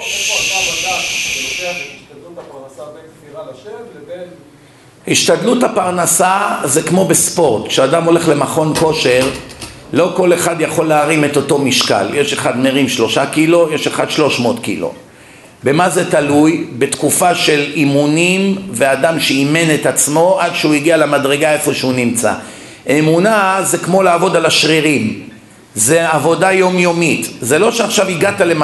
להכרה עכשיו בדרשה שהכל מאת השם, אתה אומר זהו אני כבר לא עובד יותר בשבת, אני כבר לא גונב יותר ואתה יוצא מהדרשה וזה לא יישאר לך מחר, מחר זה ניסיון מחדש, זה כל יום עבודה מחדש, רק מה, אחרי תקופה מסוימת בן אדם יכול להגיע לרמה גבוהה של אמונה וביטחון בהשם אז הנוסחה היא כזאת ככל שהאמונה והביטחון שלך בהשם יותר גבוהים, ככה אתה צריך להשתדל פחות. ככל שהאמונה והביטחון שלך יותר נמוכים, ככה אתה צריך להשתדל יותר. איך עכשיו אתה יודע מה רמת האמונה שלך? פשוט מאוד. אם אתה דואג על מחר, למשל היום יש לך כך וכך כסף בחשבון בנק, זה מספיק לשכר דירה בראשון לחודש.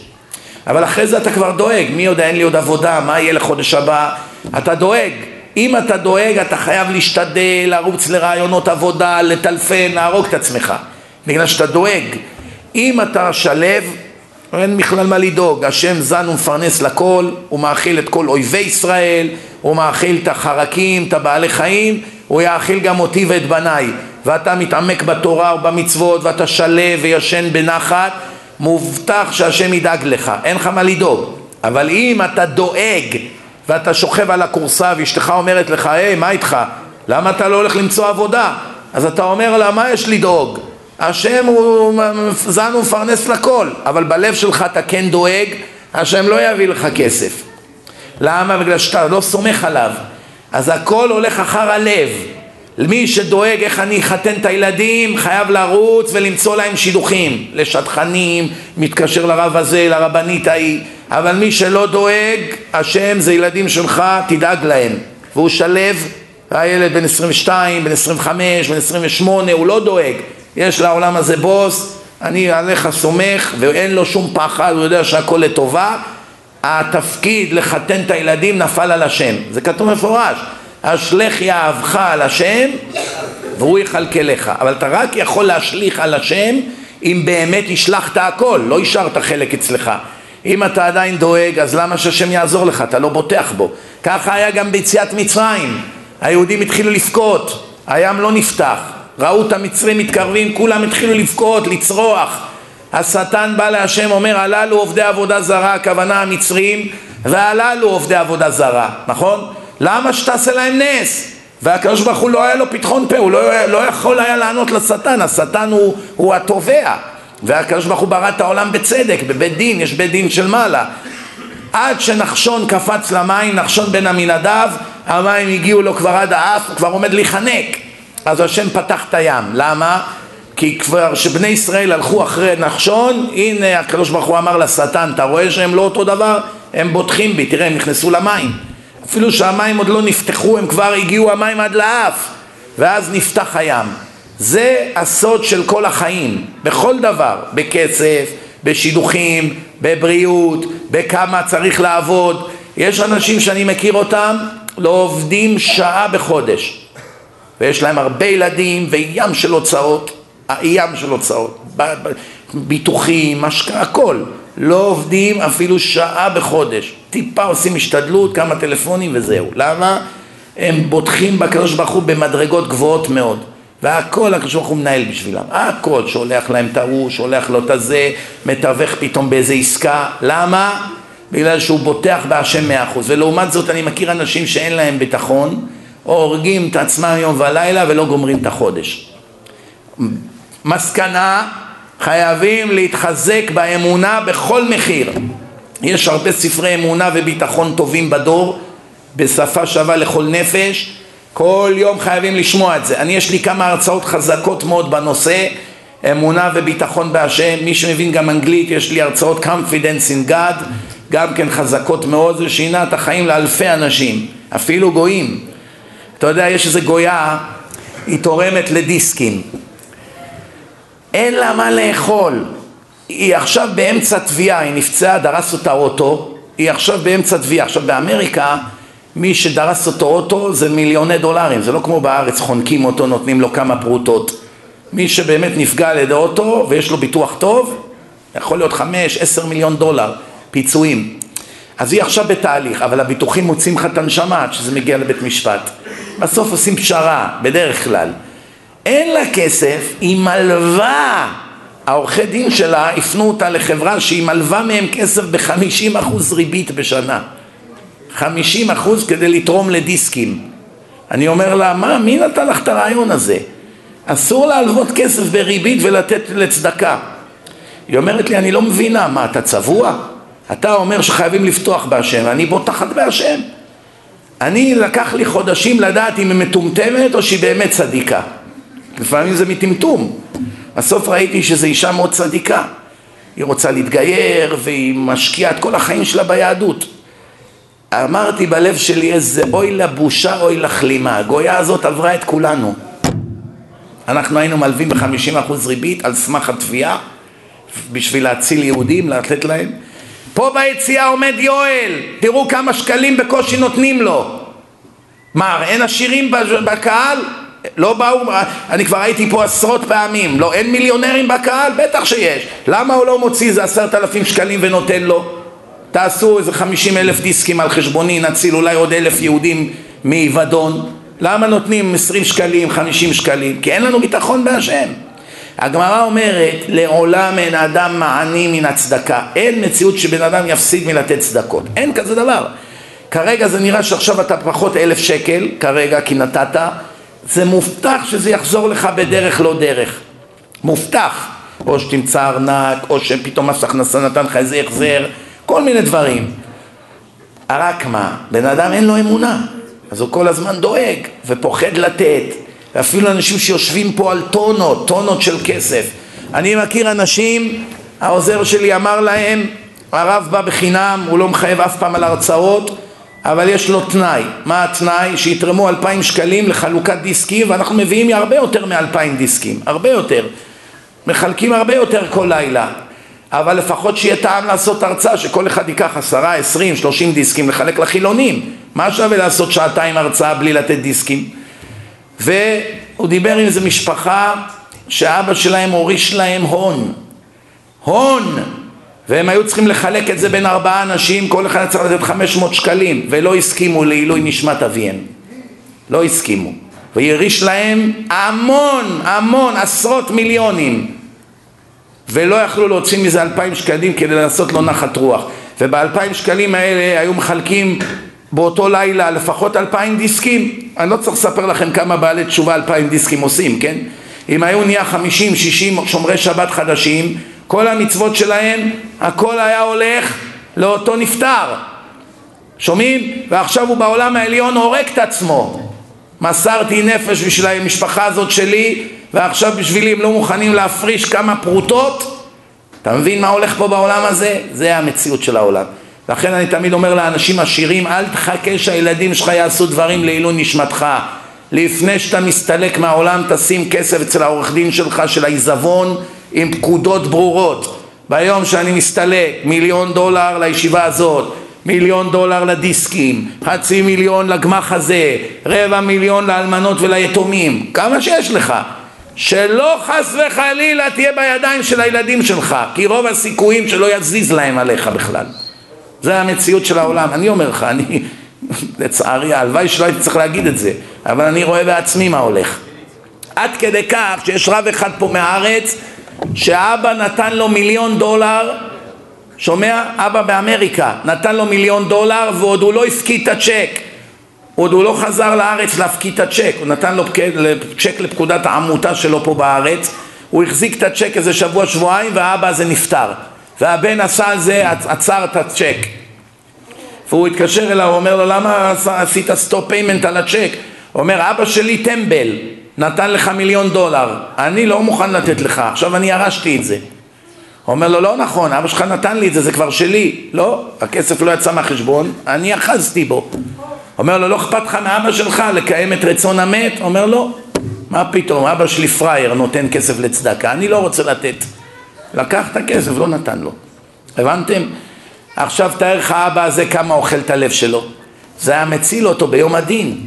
עכשיו בגלל הילד האנוכי, האגואיסט הזה, שבכלל לא מזיז לו אבא שלו, רק התאוות של הכרס שלו, בגלל זה האבא שלו עכשיו יסבול מי יודע מה, בגלל שהוא לקח את הכסף, הבנת? זה המציאות. אולי השם יתחשב בו בסוף כל סוף, הוא כן נתן בחייו. אולי זה ייחשב לו בכל זאת מצווה, מי יודע. עוד שאלות? אני בן 70, סליחה שקמתי גם. יש מצב, אם אני אמות עוד 20 שנה, אני מעריך בערך, פלוס מינוס.